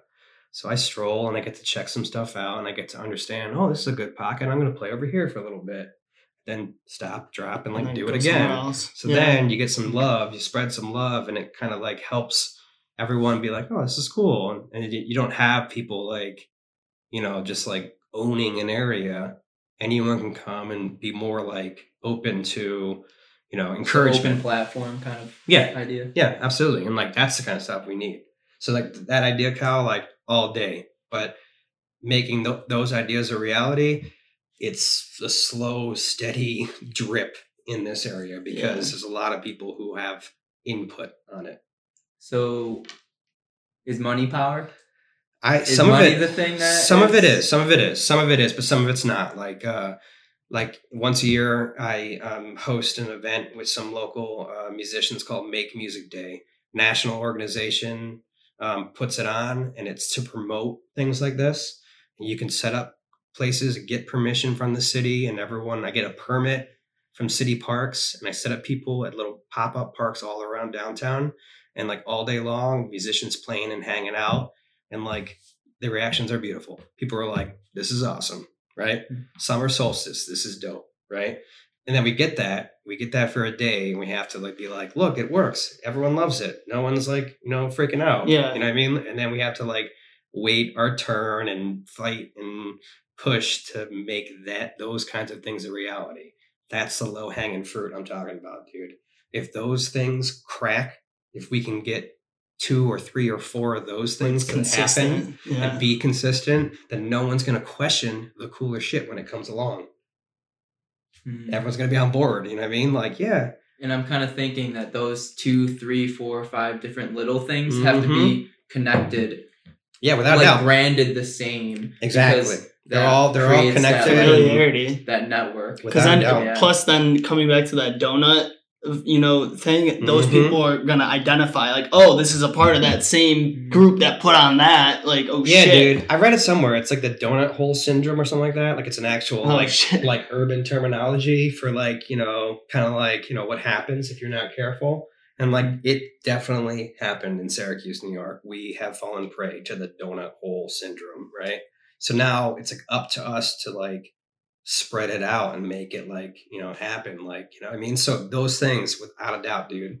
So that's why i fight so hard for those things you know? That's why i you know would do those pop-up drive-in movie nights with you know the Syracuse Food Truck Association and Nomad Cinema, and that's why I moved on to like working with musicians and now I work with the artisans and sell artwork and like so one by one all these scenes are gonna like collide on each other and if they collide at the right time and they can like all get on board forget it i mean that's what's going to break this mentality that's what's going to like because it's one thing that can never be like ever ever be like stopped politically in any capacity and that is the community coming out in droves for something because they all represent people that could potentially vote for you. So you better show up to this event right. that has yeah. all these people at it. You better make yourself present in the arts community because if you can't get those kinds of groups to get on board, good luck. You're not going to get the vote. Right. You know what I mean? Yeah. Like so in some weird way, those are the the creative class is the inner workings of the city always and they're the ones that are the economic churning champions of the city because they're the progressives. correct yeah We kind of breezed through it really quick, and I just want to hit back on it. But the idea of like we have the New York State Fair Yes. brings in thousands of people. Yep. And it's like a two week long event where Mhm. like it's just incredible, amazing. You go there, you feel like it's a whole like that is the experience of Syracuse. Yeah. Why is it then that like what's the problem with it being out in Solvay and not in downtown Syracuse? What, Um, what do you mean by that? it just happened to to fall upon the shores of Onondaga Lake back in the day. And like that was the, the fairgrounds. It used to be in Albany, it used to be in like 10 different uh, New York State cities. Syracuse fought and fought and fought for it to like be in Syracuse. And they threw a giant party on the shores of the lake. Uh, look it up because it's super funny. But they had like a giant, like Mardi Gras esque party and they danced around in crazy outfits to prove that they could house the state state yeah. fair and then it mm-hmm. just happened to be out there right so like the state fair it's it's Solvay technically but it's basically its own entity out there because it's the new york state government run state Oh, fair It's not Syracuse. Right. so ah, see. new york state fair now mind you everything that comes in every vendor every every attraction every food vendor hires locally Mhm. uses like Craigslist and gets people from Syracuse and Central New York to work the fair. They, there's hardly any people that actually lift up. Only a few people come to work the fair, like you know, from like the uh, the people who do the midway rides and stuff come and they all slap down and work the fair. But everything else is 95 percent like hired locally. So economic impact 101, all these jobs going right there for two weeks for lack of a better term, raping the entire city. Mm. If you're a restaurant, if you're if you're a restaurant, you're like, oh, it's the fair. I wonder if we're gonna sell a single burger because Everyone's why at would the you? fair. you know, everyone, all the attention, everything lifts up. Uh, entertainment, eats. You go to the fair to eat and watch people. Like that's it. Like you go to eat, right? So like no one. If y- if you want to take on trying to work the fair, you're talking like 14, 14 hour days, tons of extra paperwork and negotiations, and it's an it's It's it's a process. huge opportunity if you're going to do it, but you got to like be on a different level to make it happen, right? So it So it helps the ones at the top. You're saying it And- sucks it sucks all the economy out of the city when it comes to hospitality and certain other things, but hotels and other things get it. business, right? So like there's not another example of of something that like the whole year round other than like winter being really rough and people not being able to go out that like just completely utterly stops an entire industry. Mhm. So if you're in the hospitality industry of Syracuse, you know that here comes the fair, get ready. It's going to be so slow for the next two weeks. We might as well just like, you know, whatever tips we're getting, we're going to spend at the fair on pizza free, but we're going to, you know what I mean? Like it's just the way it is. But if it's ninety five percent of local businesses, why? Oh, well, sorry. There's a lot of outside stuff that comes to the fair. And if you don't step up and sign on and pay and be a part of the fair, then someone else is taking your spot. So, like, you know, and so, so there's a So it cuts off like uh, the growth of the lower.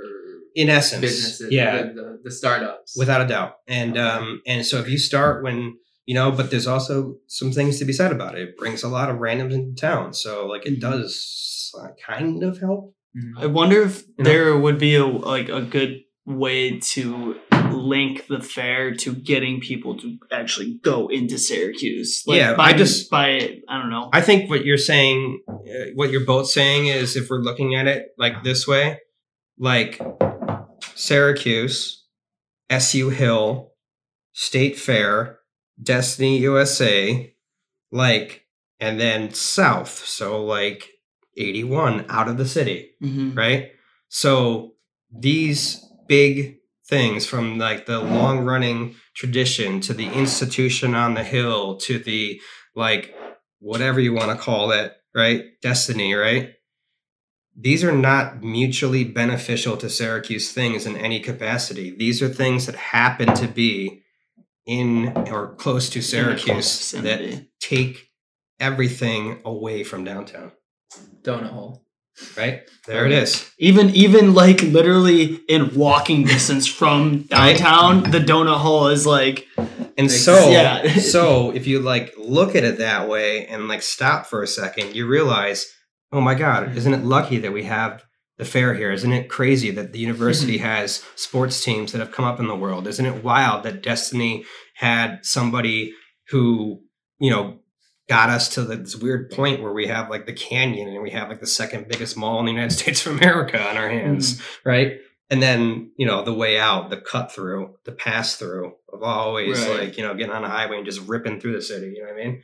So, like, can we make Syracuse center, donut hole, this attra- have this attraction that everyone's like, yo, One thing. I have another idea. okay, I'm listening. One thing I noticed, I was just like scrolling on my GPS, Yeah. looking at the city of Syracuse from overhead view, Mhm. and I noticed we have a lot of parks, a lot of grass, green area We in that hun- GPS we have a hundred and like 35 legitimate city parks. And I was thinking, how cool would it be if we had all of those little green spaces filled up with music and art events? Dude, welcome to the thing that I've been on my knees pleading everyone to look at for the past decade. Mhm. Why won't you listen? Right? Like, you know, but but at the same time, we do have a lot of that.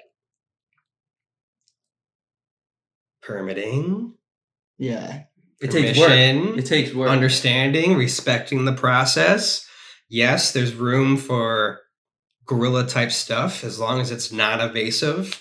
Mhm. But like you got you got eco-friendly chalk, go light up every sidewalk. Don't wait until the sidewalk chalk competition comes around.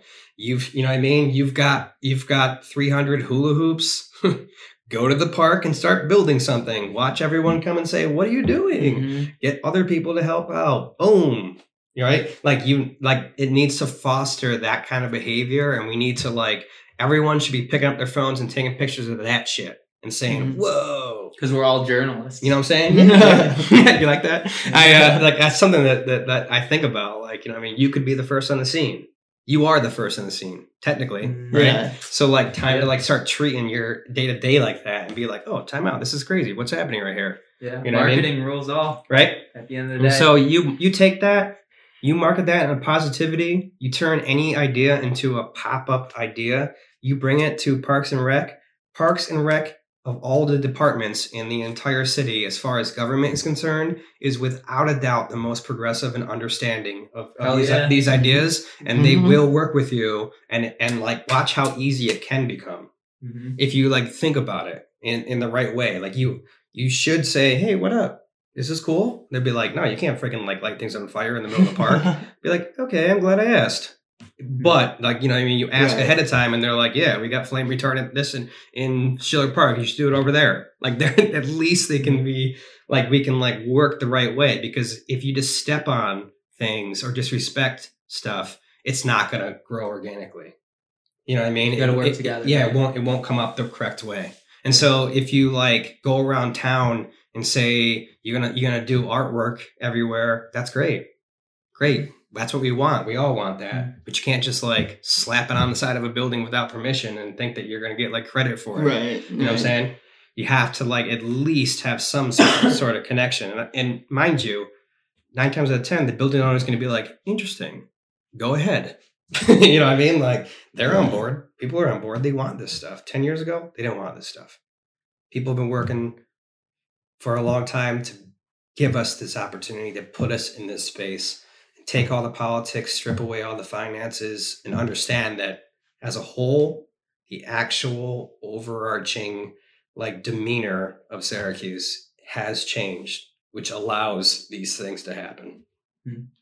Yeah, it's funny because even like right before uh, I went to school, which I graduated high school in 2014, so Yeah. I was in Albany for you know four years, and then I was in Burlington for half a year. So Oh, like cool. in that time, I was away from the area. Coming back, I've just kind of seen like I was like, wait, there's kind of something going on. I don't really know. And then Trust. when we started connecting with people, I was like, all right, there's something actually happening now. Dude, Burlington's interesting. The Ithaca, the person who Mhm. built the city center of Ithaca built Burlington. Mhm. So there's like very weird, like Yeah, it's like know, parallels it's there. Very similar. Yeah. That's cool. And that's the kind of stuff that we need to be like, what up? We did that. Yeah, You know what I mean? Like, exactly. we need to be better at that. You know what I mean? So the question is a question for you. What was the difference? What is making Syracuse so much better than well, for you, Burlington, in your perspective? What makes Syracuse? Well, I wasn't necessarily saying Burlington or Syracuse was better than Burlington or anything, but it's different. You It's- came back and you noticed that, that Yeah, what I'm saying is that when I graduated high school, what Syracuse was, or at least in my in my personal opinion, in Mhm. my experience, and what it is now, Yeah. is different. I, I like there's more stuff happening, there's more events happening. People seem to care a lot more about the image of Syracuse in terms of like the fact that 81 is even like on the fucking chopping block right now. Right. Like shit like that wasn't even being talked about before. It was always just like, well, this is just commonplace. I think uh, a lot of uh, I think a lot of people either fell into the I'm tired of hearing the same old crap, or fell into like my category, which is like doesn't matter where you are or what you're hearing, you're part of the school of making where you live a better place to live. So like when you get around people like that, and you don't just like see someone like disappear after a year, and like it's like five, six, seven, eight, ten years of do- doing that and being around people like that that have like come up together in in a class, if you will, Mm-hmm. then you begin to realize like how like important it is to like put your your little mark on like the history of like Syracuse because if you can accomplish like things and change people's minds you've really got something going. Yeah. and so like your mind was changed. You were like wait a minute. Right? And so like that happened because you were like yo like this didn't happen when I was in Albany. This didn't happen when I was in Burlington. What's going on here? Yeah. and that's exciting. And like so for example, um people love going to Burlington. They have a great tourist like economy, I Right. would say. Mhm. But as someone who lived there, I noticed that they don't do that much. Like I think Right. there's more going on here than there is in Burlington. mm-hmm. Um, I mean, granted, there's way more people in Syracuse in the surrounding Right, area too. So like, there's way more potential for things to happen. Yeah, but, like, I think that here, Yeah. um, in the that people live in New York, we live on a faster paced uh lifestyle as opposed to someone in Burlington. Trust. Everything's laid back. People don't really have this agenda of needing to change stuff. Um, so that's what I'm like. Okay, shit, things are changing in like that small amount of time that I was Right. talking about. I'm like, okay, so how can we? And so I think that like kind of comes back to like why we're doing this, like why we have started to make noise. It's like, okay, shit's happening. There's no Kind better of perfect timing. Yeah, there's no better way too to like you know talk to people and lift them up and get them to like you know actually like s- spread it out because it, you know it's not so often that you get the that the camera or the media in front of you like consistently like that and Mhm. so it's especially around here you know so it's really nice to have like a another platform that you can like show off and share with people and and maybe more even more important than that like whoa i had no idea that this dude existed and i need to get a hold of this guy Or, i had no idea, Yeah. idea that that event was happening i need to go check that out you know like spreading it consistently is without a doubt one of the best most powerful tools of the area especially when it comes to like you know, creating a little bit of a hype around something, and that's all you need to like Mhm. start rolling around Syracuse. So And that might be the problem with Syracuse. If someone does make it big, they're either out of Syracuse Yeah. or they make it big overnight. Yep. And then they fizzle out. yeah, exactly. month. Yeah, exactly right. That's that's that's part of the ups and downs of it. Until you get like a succession of people, when like one person is found, attention is turned towards the city, and they're like, "Holy crap! There's like 40 people that we didn't know about there in Syracuse," and all of a sudden, you know what I mean? Like, so that's really like the one TV station comes to town and they cover these three restaurants. The next network comes to town and covers these three that aren't part of the originals, and then so on and so forth. And like the the like long standing, you know, thing that happens when that happens, it's like it's like never ending free advertisement, and we need more of that. We need like the on the street blog post of like you didn't know about this, you know what I mean? Like Yeah. a little more Yeah. of that to like show people from everywhere that like we've got some cool stuff going on too and like stack us up against whoever you want but they don't have this. You know what i mean? Like that's what you got to lay claim to. You got to be able to say yeah we got this great community of people that are doing these things and be like every city has that. Next yeah we got all these uh, awesome food trucks. Nice try. Moving on. And like you keep going.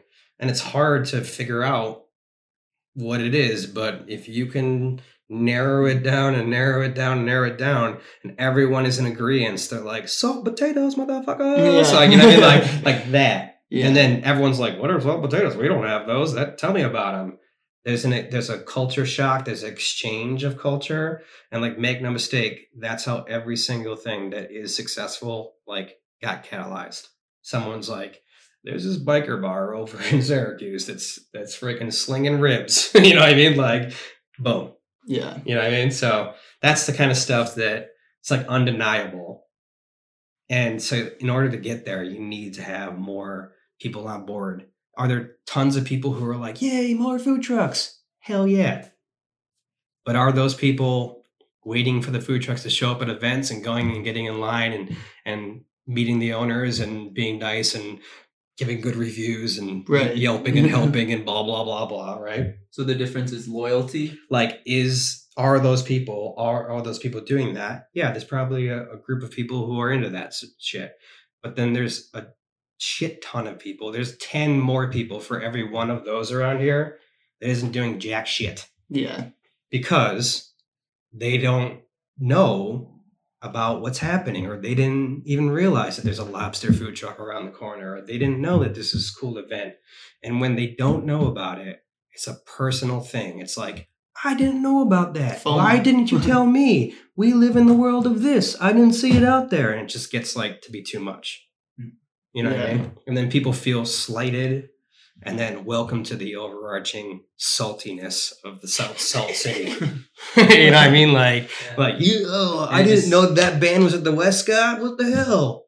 And it just adds to the naysaying. Yeah, dude. And that's the kind of stuff that I'm like. This is me. Whenever someone's like that, I'm like, fuck that. like I swear to God, like I like if people like down the street, I walk down the street and they're like, "Oh, Syracuse sucks," and I'm like, "You suck, you stupid idiot! You didn't even know this shit happened here." You know what I mean? And Yeah. like moving on, right? And so like, and then that person's like, "Whoa, I didn't know that thing happened here," and maybe maybe they go and tell somebody, and maybe they go tell somebody, and then three people know about it that didn't know about it. So like, if you positively spread the good word of Syracuse, and it's like legitimately like, oh, this is like like a freaking cool thing that happened. Yeah. No one can deny that. No one can stop that. No one can go like, "Oh, I'm the rich guy. Stop it." No one can go, "I'm the politician. You can't do that here." They're all going to be like, "Thank Christ, someone is doing something finally." For like you know that and saying, "Look what we're doing." We need to get credit. We need to have people that go, "Nice fucking job, Syracuse." You know what I mean? And they need to be maybe not from Syracuse. You know, maybe they need to to be like jealous of us so that we can have a sibling rivalry against Rochester and move up in the world or whatever. We just got to like Mhm. be better at like uplifting people and like getting it done.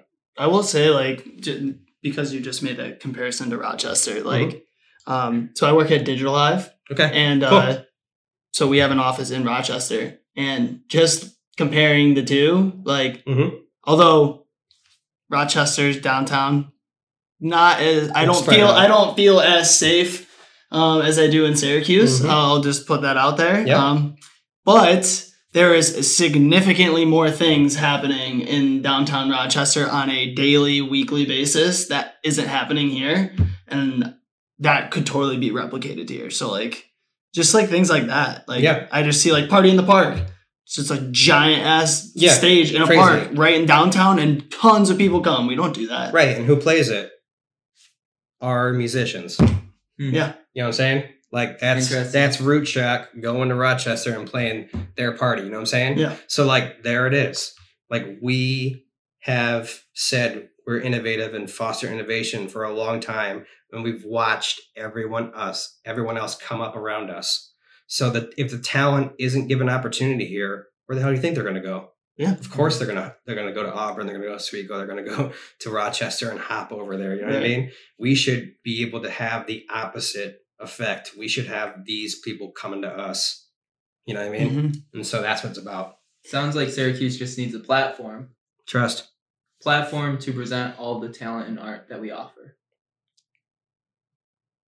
And it sounds like the industry that can make that all happen is multimedia. It sounds about right. Kyle. Get the word out. We may or may not have the best uh, school of uh, multimedia in the entire country sitting up on that hill. That's ironic. They don't know the Syracuse area. right. And so, They're so isolated. I Well, would, I would. I would pit uh, a second year Newhouse student against any journalist in the entire country because they're hungry, they're young, they don't know, so they're not coming in with bias, and they have all the support tools for free that they need to make stories happen. Some of the stories that those kids are doing, gold. Hmm.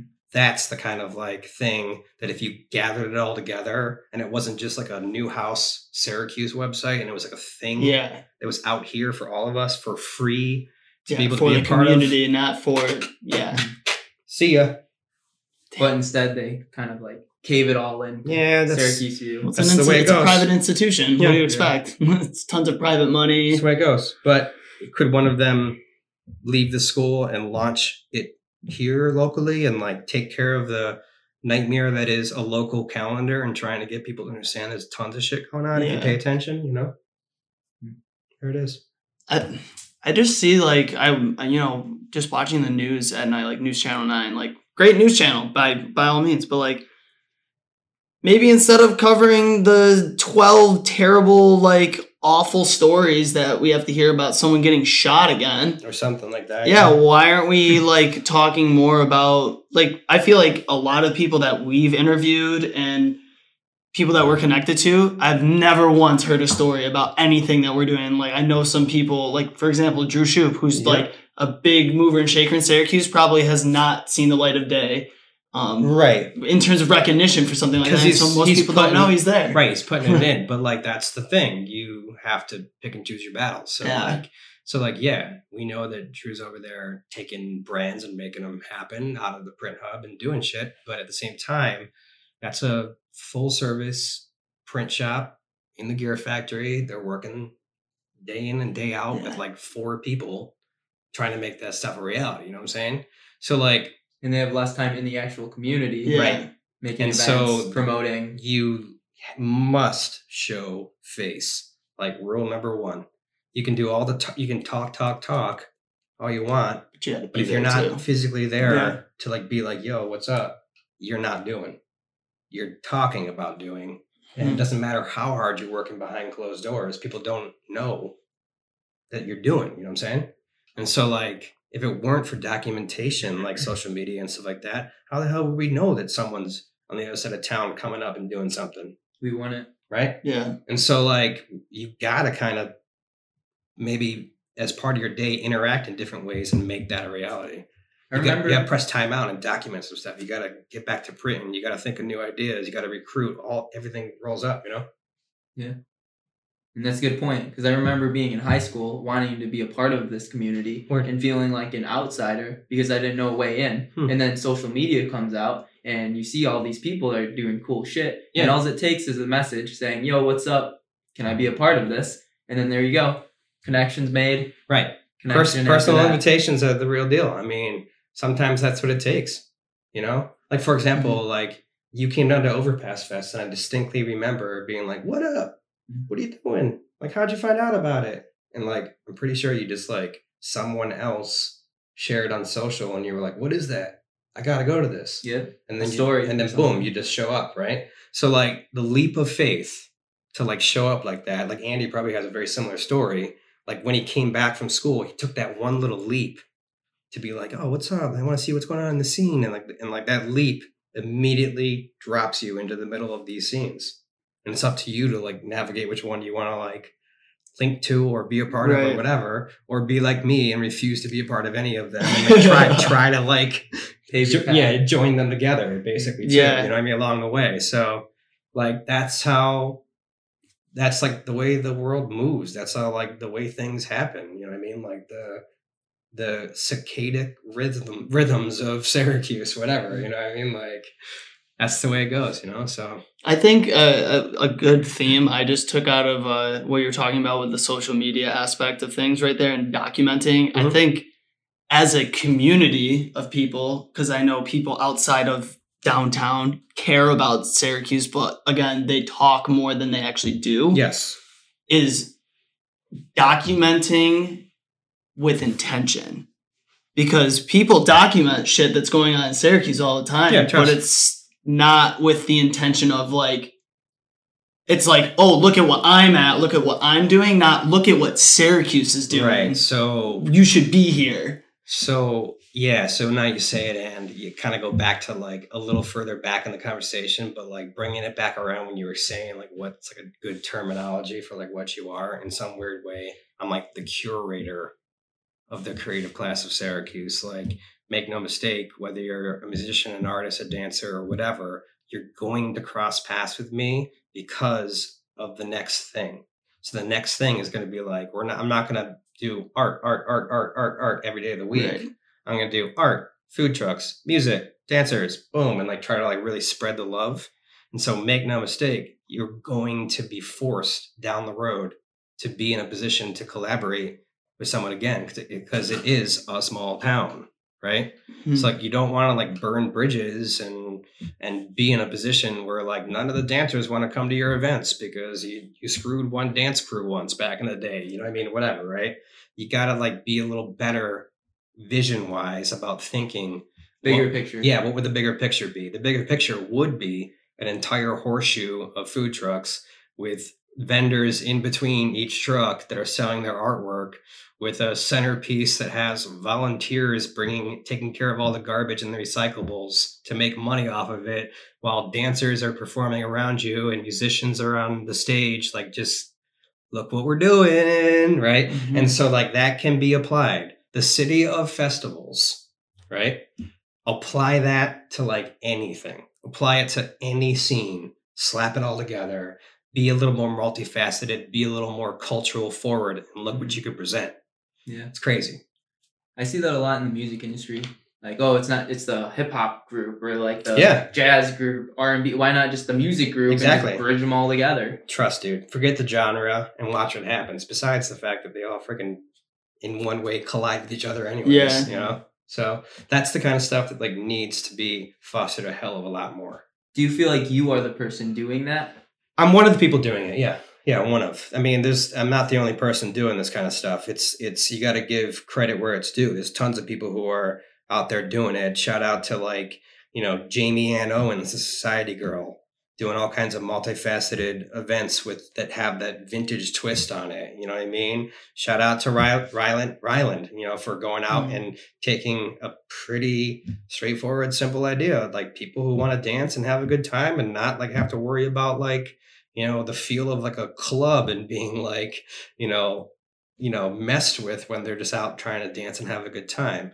Make a theme get behind it stick to it. Don't be a jerk.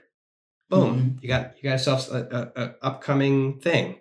You know what i mean? Like get behind your ideas and do them right you know? Shout out to my girl jamie santos for always making like cool themed art events you know, shout out to my man Tommy Lincoln for breaking free of the local design firm, starting his own design firm, and teaching people what it's like to to like have good clients and like respect and business smarts, but also some damn ass cool designs for like 1911, Funk 'n Waffles, and mm-hmm. like you know what I mean. Like, there's a lot of people that are doing their thing in Syracuse that are doing it, and they definitely communicate, understand, and see what's going on, and try to like learn and try to like push and progress. And they've been around, and they've been around the block, and they know what they're doing, and they're staunch supporters, right? But we all help each other out. Make no mistake. We're not like ignoring what everybody else is doing trying to get our stuff done. So you got to get in that world or else you're not helping, you know? Mhm. So Cool. Uh, so I see you as like a spokesperson for Syracuse yeah, I get, that, I get that a lot. Yeah, yeah. Uh, but are you actually putting on the events yourself? yeah, a lot of stuff um, is homegrown events and things that I put on. Uh, everything from the all the programming at uh, the pop up shops and Wildflowers. I- It's kind of ironic, but I'm not a music pro- pro- like you know I'm not a, a music promoter, but I sure do book a lot of musicians and give a lot of musicians opportunity. I don't necessarily own an art gallery, but I sure do sell a lot of local art. And now I got the shop as a as a format. You know, I'm not an installation artist, but somehow with some friends who are much handier than me, I'm able to take visions and make them a reality and make installations. And you know, I mean, like I can, I'm just like the conduit for, like like Andy said earlier, like I'm the conduit for collaboration amongst the citizens of Syracuse. And I host events from Crafted Festival, pretty big, pretty big event, to community based stuff that are like my bread and butter. Like where my heart is, is like Overpass Fest, like city owned, private property all over all over it. It's publicly coded. People jog and walk their dogs from noon to one, and from like five to seven and like that's it otherwise it's like ghost town Yeah. and so like can i take an, an underutilized space in the city and like reimagine it and bring life back to it and like that's what i want to do like i look at alleyways like lovingly because i'm like we could do some cool stuff down here i look Mhm. at pockets urban pockets that are underutilized and i try to just like show everyone wouldn't it be cool if we like took these spaces back and taking those spaces back is the glue amongst these neighborhoods and so that's why i like think of myself as the glue amongst the creatives because like they bring me the crazy idea and i'm like this is something that we can make happen let's let's let's freaking help them make it happen you know so I, I like you brought up the parks thing before. Yeah. Uh, because uh, so Kyle started this through our brand uh, last year, which was just like we would just meet up with a bunch of people and Yeah. clean up the park. Like Word. we wouldn't tell anyone about it really, Yeah. but it was just like, hey, if you knew about it and you showed up, like we're gonna be cleaning. i remember And I feel like there's what I noticed at least like we went to Lincoln Park one time. hmm I was like, this is a beautiful park. It's yeah. huge. great views And I noticed that it was very under maintained. yes And I'm just thinking like just something like that, just like the maintenance So- behind right and so there's a lot to be said about that because everyone thinks everything is magical around here Right. too that like it just happens right so like parks has choices to make so they turn their attention towards rec for a period of Mm. time rec brings in more people makes more money more children program so parks fall away a little Right. bit while rec is coming up right? And so like then we find out that the commissioner wasn't the best commissioner so we switch it and try to even it out a little better. And but leading by example going out and showing people that it's very easy to pick up a few things and put it in the receptacle And, you know what i mean? Hopefully gets people being like oh man like whoops and to get to throw away because that's human based stuff you know what i mean Yeah. there's not a, a fell wind bringing all the garbage and jumping in in, in schiller park you know what I mean? like like that's what it's about so like it's teaching a little bit too It's like pride. leading by example and causing and creating civic pride all day I think we should continue on that cleaning spree, but instead like of going like to the outside donut, uh, focusing on the hundred or whatever parks in Syracuse. Because like, Let's do it. Yeah. I mean, I mean, as we're sitting here talking, my mind's like, Yeah. like all these ideas, and it's Yes. like coming together. And it's like, yes, I can feel something big is going to happen in Syracuse, and we're all part of it. And let's Heck make yeah. it happen. Heck yeah. yeah. So yeah, I mean, we're coming on an hour, a little over an hour and a half. Uh, do you have any questions? Um, I I- the only thing that I feel like we didn't hit on, and Mhm. this is more about you, not Yeah. maybe not so much Syracuse, but like like life growing up for you, like how you know what influences brought you to this point. Uh, Were you always like on the track to be here? yeah, yeah. In some weird way, um, at from my my enthusiasm and energy as a very young person, like enthusiasm, energy, ability to like communicate with anyone, like the silver tongue complex or whatever the Yeah. gift of gab or whatever, right? Like brought me to this place. My passion for um my like unfettered drive and passion for like lifting up arts and culture brought me to this place. And like everything has been a test along the way, but I've learned to learned how to work with people and how to like get things, make things happen. And so I've watched people come and go, a revolving door throughout the years, but me sticking my feet down, being like steady and staunch supporter of this all along brought me to this like place now that I can say, you know, my impact is significant and I can like fall asleep tomorrow and be like, it's going to take a few years for people to like forget the things that I accomplished in this city. And I didn't do it alone. I, I brought people with me and, and maybe they're ready for the next round. You know what I mean? Mhm. So like that's what I've always wanted to do is coerce it a little bit to bring some people out that would like do it next, you know. Now it's your turn to light it up, you know. do you feel like you're done? Uh no, I'm never done, Okay. you know, ever. Like just because like it's what I do. Like it's what I'm actually just your DNA. about. Yeah. And so I thought at first that there would be like a life to it, but now here I am. I'll step into that next role and be able to help more people and do and do more and come up with other cool shit, shit and lift other people up. That's a cool idea. Just like you being a like excellent communicator for the community. And I feel like when you're young as a child, you think about like, oh, I could be a musician, I could be a firefighter, I Right. could be the but like you've kind of created your own role Hell yeah. that people could look up to and be like, I want to be that. But it's not something that is um, by society. It's not label specific. It's not label specific, Yeah, and it- it's so unique. It's tough for To me yourself. to answer that, that early like the question fact that it. yeah like it's almost, it's literally like a blessing to literally not be able to tell someone a straight like i am a doctor i am the, i do like i honestly don't know what the fuck i am you tell me. Yeah, yeah i'm a lot of things That's yeah right. And that's what that's what I the variety is what like feeds it and what's able to allow me to creatively explore all these things and be a well-known advocate for these things, you know what I mean? So there you go. And that caveats into my last question. Okay. What impact do you want to have on the world? What? All right, so all we've been doing is talking about Syracuse and what Syracuse could be and whatever. So we study history, and I resurrected this thing with my man Mike G, uh, Mike Gentasio, um, and I brought back the Yellow Fellow, the most popular bike of Syracuse in the 1890s, a bright yellow bike that everyone rode around the world.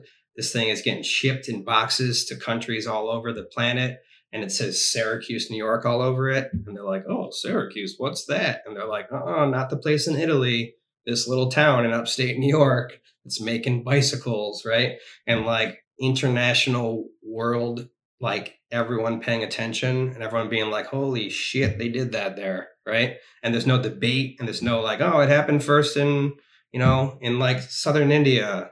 It's not the first place, right?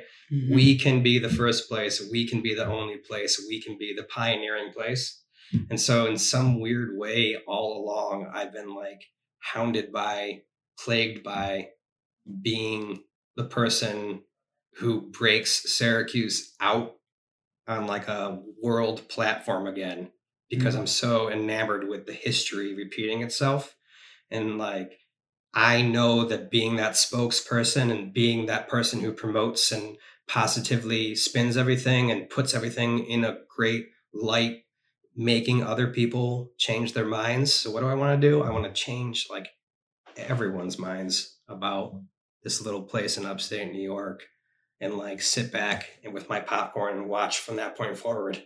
You know what I mean? Yeah. Like eventually I will be at a place where I don't have to like take everything to heart and like worry about everything not coming up. You know what I mean? Because I'm all I'm trying to do is lift everything up. So like be that person, you know? It's like a child. You see it growing up. yeah, It's like, yeah. You're off. exactly. All right, I have I have one last question as well. Okay. Um, what you know? What do you do to have this mindset? You know, like it seems like you're very self aware of who Mm. you are, and like what things have you done that have been successful in you know continuing this positive train of being able to get shit done, and like what knowledge could you shed on viewers listening that could maybe help them have that same similar impact? It really boils down to like one thing, and it might sound cheesy, but like when you have like people telling you, adults telling you like like little phrases that you feel like belong on bumper stickers instead of like real life like advice. You're like, yeah, great. Don't be kind, rewind. Great, Mhm. mom. Right. and you want to like be like whatever i think the one thing that it really boils down to is like don't let anybody naysay your shit like do your shit right so i could be labeled as stubborn by some people because i'm like no i'm not gonna like worry about you i'm gonna go and do this thing and when I find people that want to do this thing with me, guess what? They're on board and we're going to do this thing. You know what I mean? And so, like, just stick to your guns because if it comes from you, when comes from your heart and your head, then, like, really, it is your baby and it's your vision or whatever. Like, stick to your vision. You can adapt, you can bend, you can twist along the way to get there, right? But don't, like, give up your vision because somebody else is like, upset or naysaying it or whatever. Like, let the haters hate and you create. oh yeah, put that on a t-shirt. There's the rapper coming out. You know what I mean? Like, there it is, dude. There it is. Shit. Okay. All right. I Well. one, one, more- Yeah, one oh last- shit. One last question. Uh, you're very humanitarian at heart. Yes. Uh, you care about community. Yes. And you care about bringing people together, Trust. humans together. Yeah. So for you, what does it mean to be human? Okay. Now we're, now I have to think about it for a second. I guess there's a lot of different versions um, of, uh, of people around there, but like I guess you've kind of you can surmise from this entire conversation that like caring and creativity, like humanity and like understanding are the big four pillars of like everything I do. Tourism as a overarching theory or like in hopes that it brings recognition to this area would be something that I'd add to it, but humans are walking mistake makers and the kind of humans that I like to be around are the ones that learn from their mistakes and try to like teach others that always want to like learn and grow. So it's like a a being of constant progression, Booyah. which plays very well on I feel like a lot of the themes that you brought through about progression. So I think it was very well said. Dudes, thank you. Yeah, uh, Yeah. w- why don't you uh, let everyone know where they can find you and anything that you're working on right now, like coming up, that you can hype up? You can find me on any given street in the city of Syracuse at any given time. Um, just look out your window and say, "What's that dude doing outside my my my door right now?" Um, and so, anyways, um, the whole point is, I honestly, my big projects right now, some are some are quiet and and and not happening, and some are are right out there. So, the one of the big ones is Wildflowers Armory. It's this local business that grew from series of pop up shops locally. It's located right behind the Most Museum in Armory Square, and it's an eternal pop up shop selling all local handmade artisan goods of people from the area t shirts, you know, original art, home bath and body products, home goods, but all original handmade in the area of central New York. Uh, it's open every day except Monday. Wildflowers Armory, all kinds of pop up events and stuff going on there all the time. For years, I've curated a little Instagram page called the Republic of Salt. That's like a social calendar that just hand picks unique events and things that are happening around the area. And I post one little thing and say, check out this business or check out this event. And I post to that every once in a while. It's kind of a fun thing. Curated content of like to have a better quality of life in Syracuse, New York, and social uh, capabilities, like or like options. Go out and check out Republic of Salt, and uh, that's about it. Glad to have you. Thanks, dudes. Yeah, Yeah. this is awesome. Appreciate you. As you're going through your social media, literally like 500 messages yeah, on the ripping. yeah, I, I, I, it's rare that I'm putting it down for that period of time. So you know what I mean. Like it's all good. Cool. So, Okay. anyways, Glad to have you. yep. Thanks, dudes. I appreciate you. Hell yeah. Give me some potatoes. yeah, stay crispy. And that's a wrap. Thank you all for listening. We're very grateful that you were able to stay this far with us in the journey. That was episode 32 of Bindlism with Michael John Heagerty. If you're interested, you can discover more on the mind of Boho Hobo by exploring our Instagram at boho underscore hobo underscore, as well as on our Facebook page at Boho Hobo Lifestyle. We also have a bunch of videos on YouTube that will keep you up to date with us in our adventure. Bindlism, a philosophy to a self sufficient lifestyle, sets the stage to interview many independent minded people. So if you yourself would like to be on the show, give us a message on any of our social media platforms, and we'd love to have you on. Be sure to find more of our episodes on all your familiar platforms, such as Spotify and Apple Podcasts, along with video podcasts on YouTube. Thanks again for listening, and as always, explore endlessly. Peace.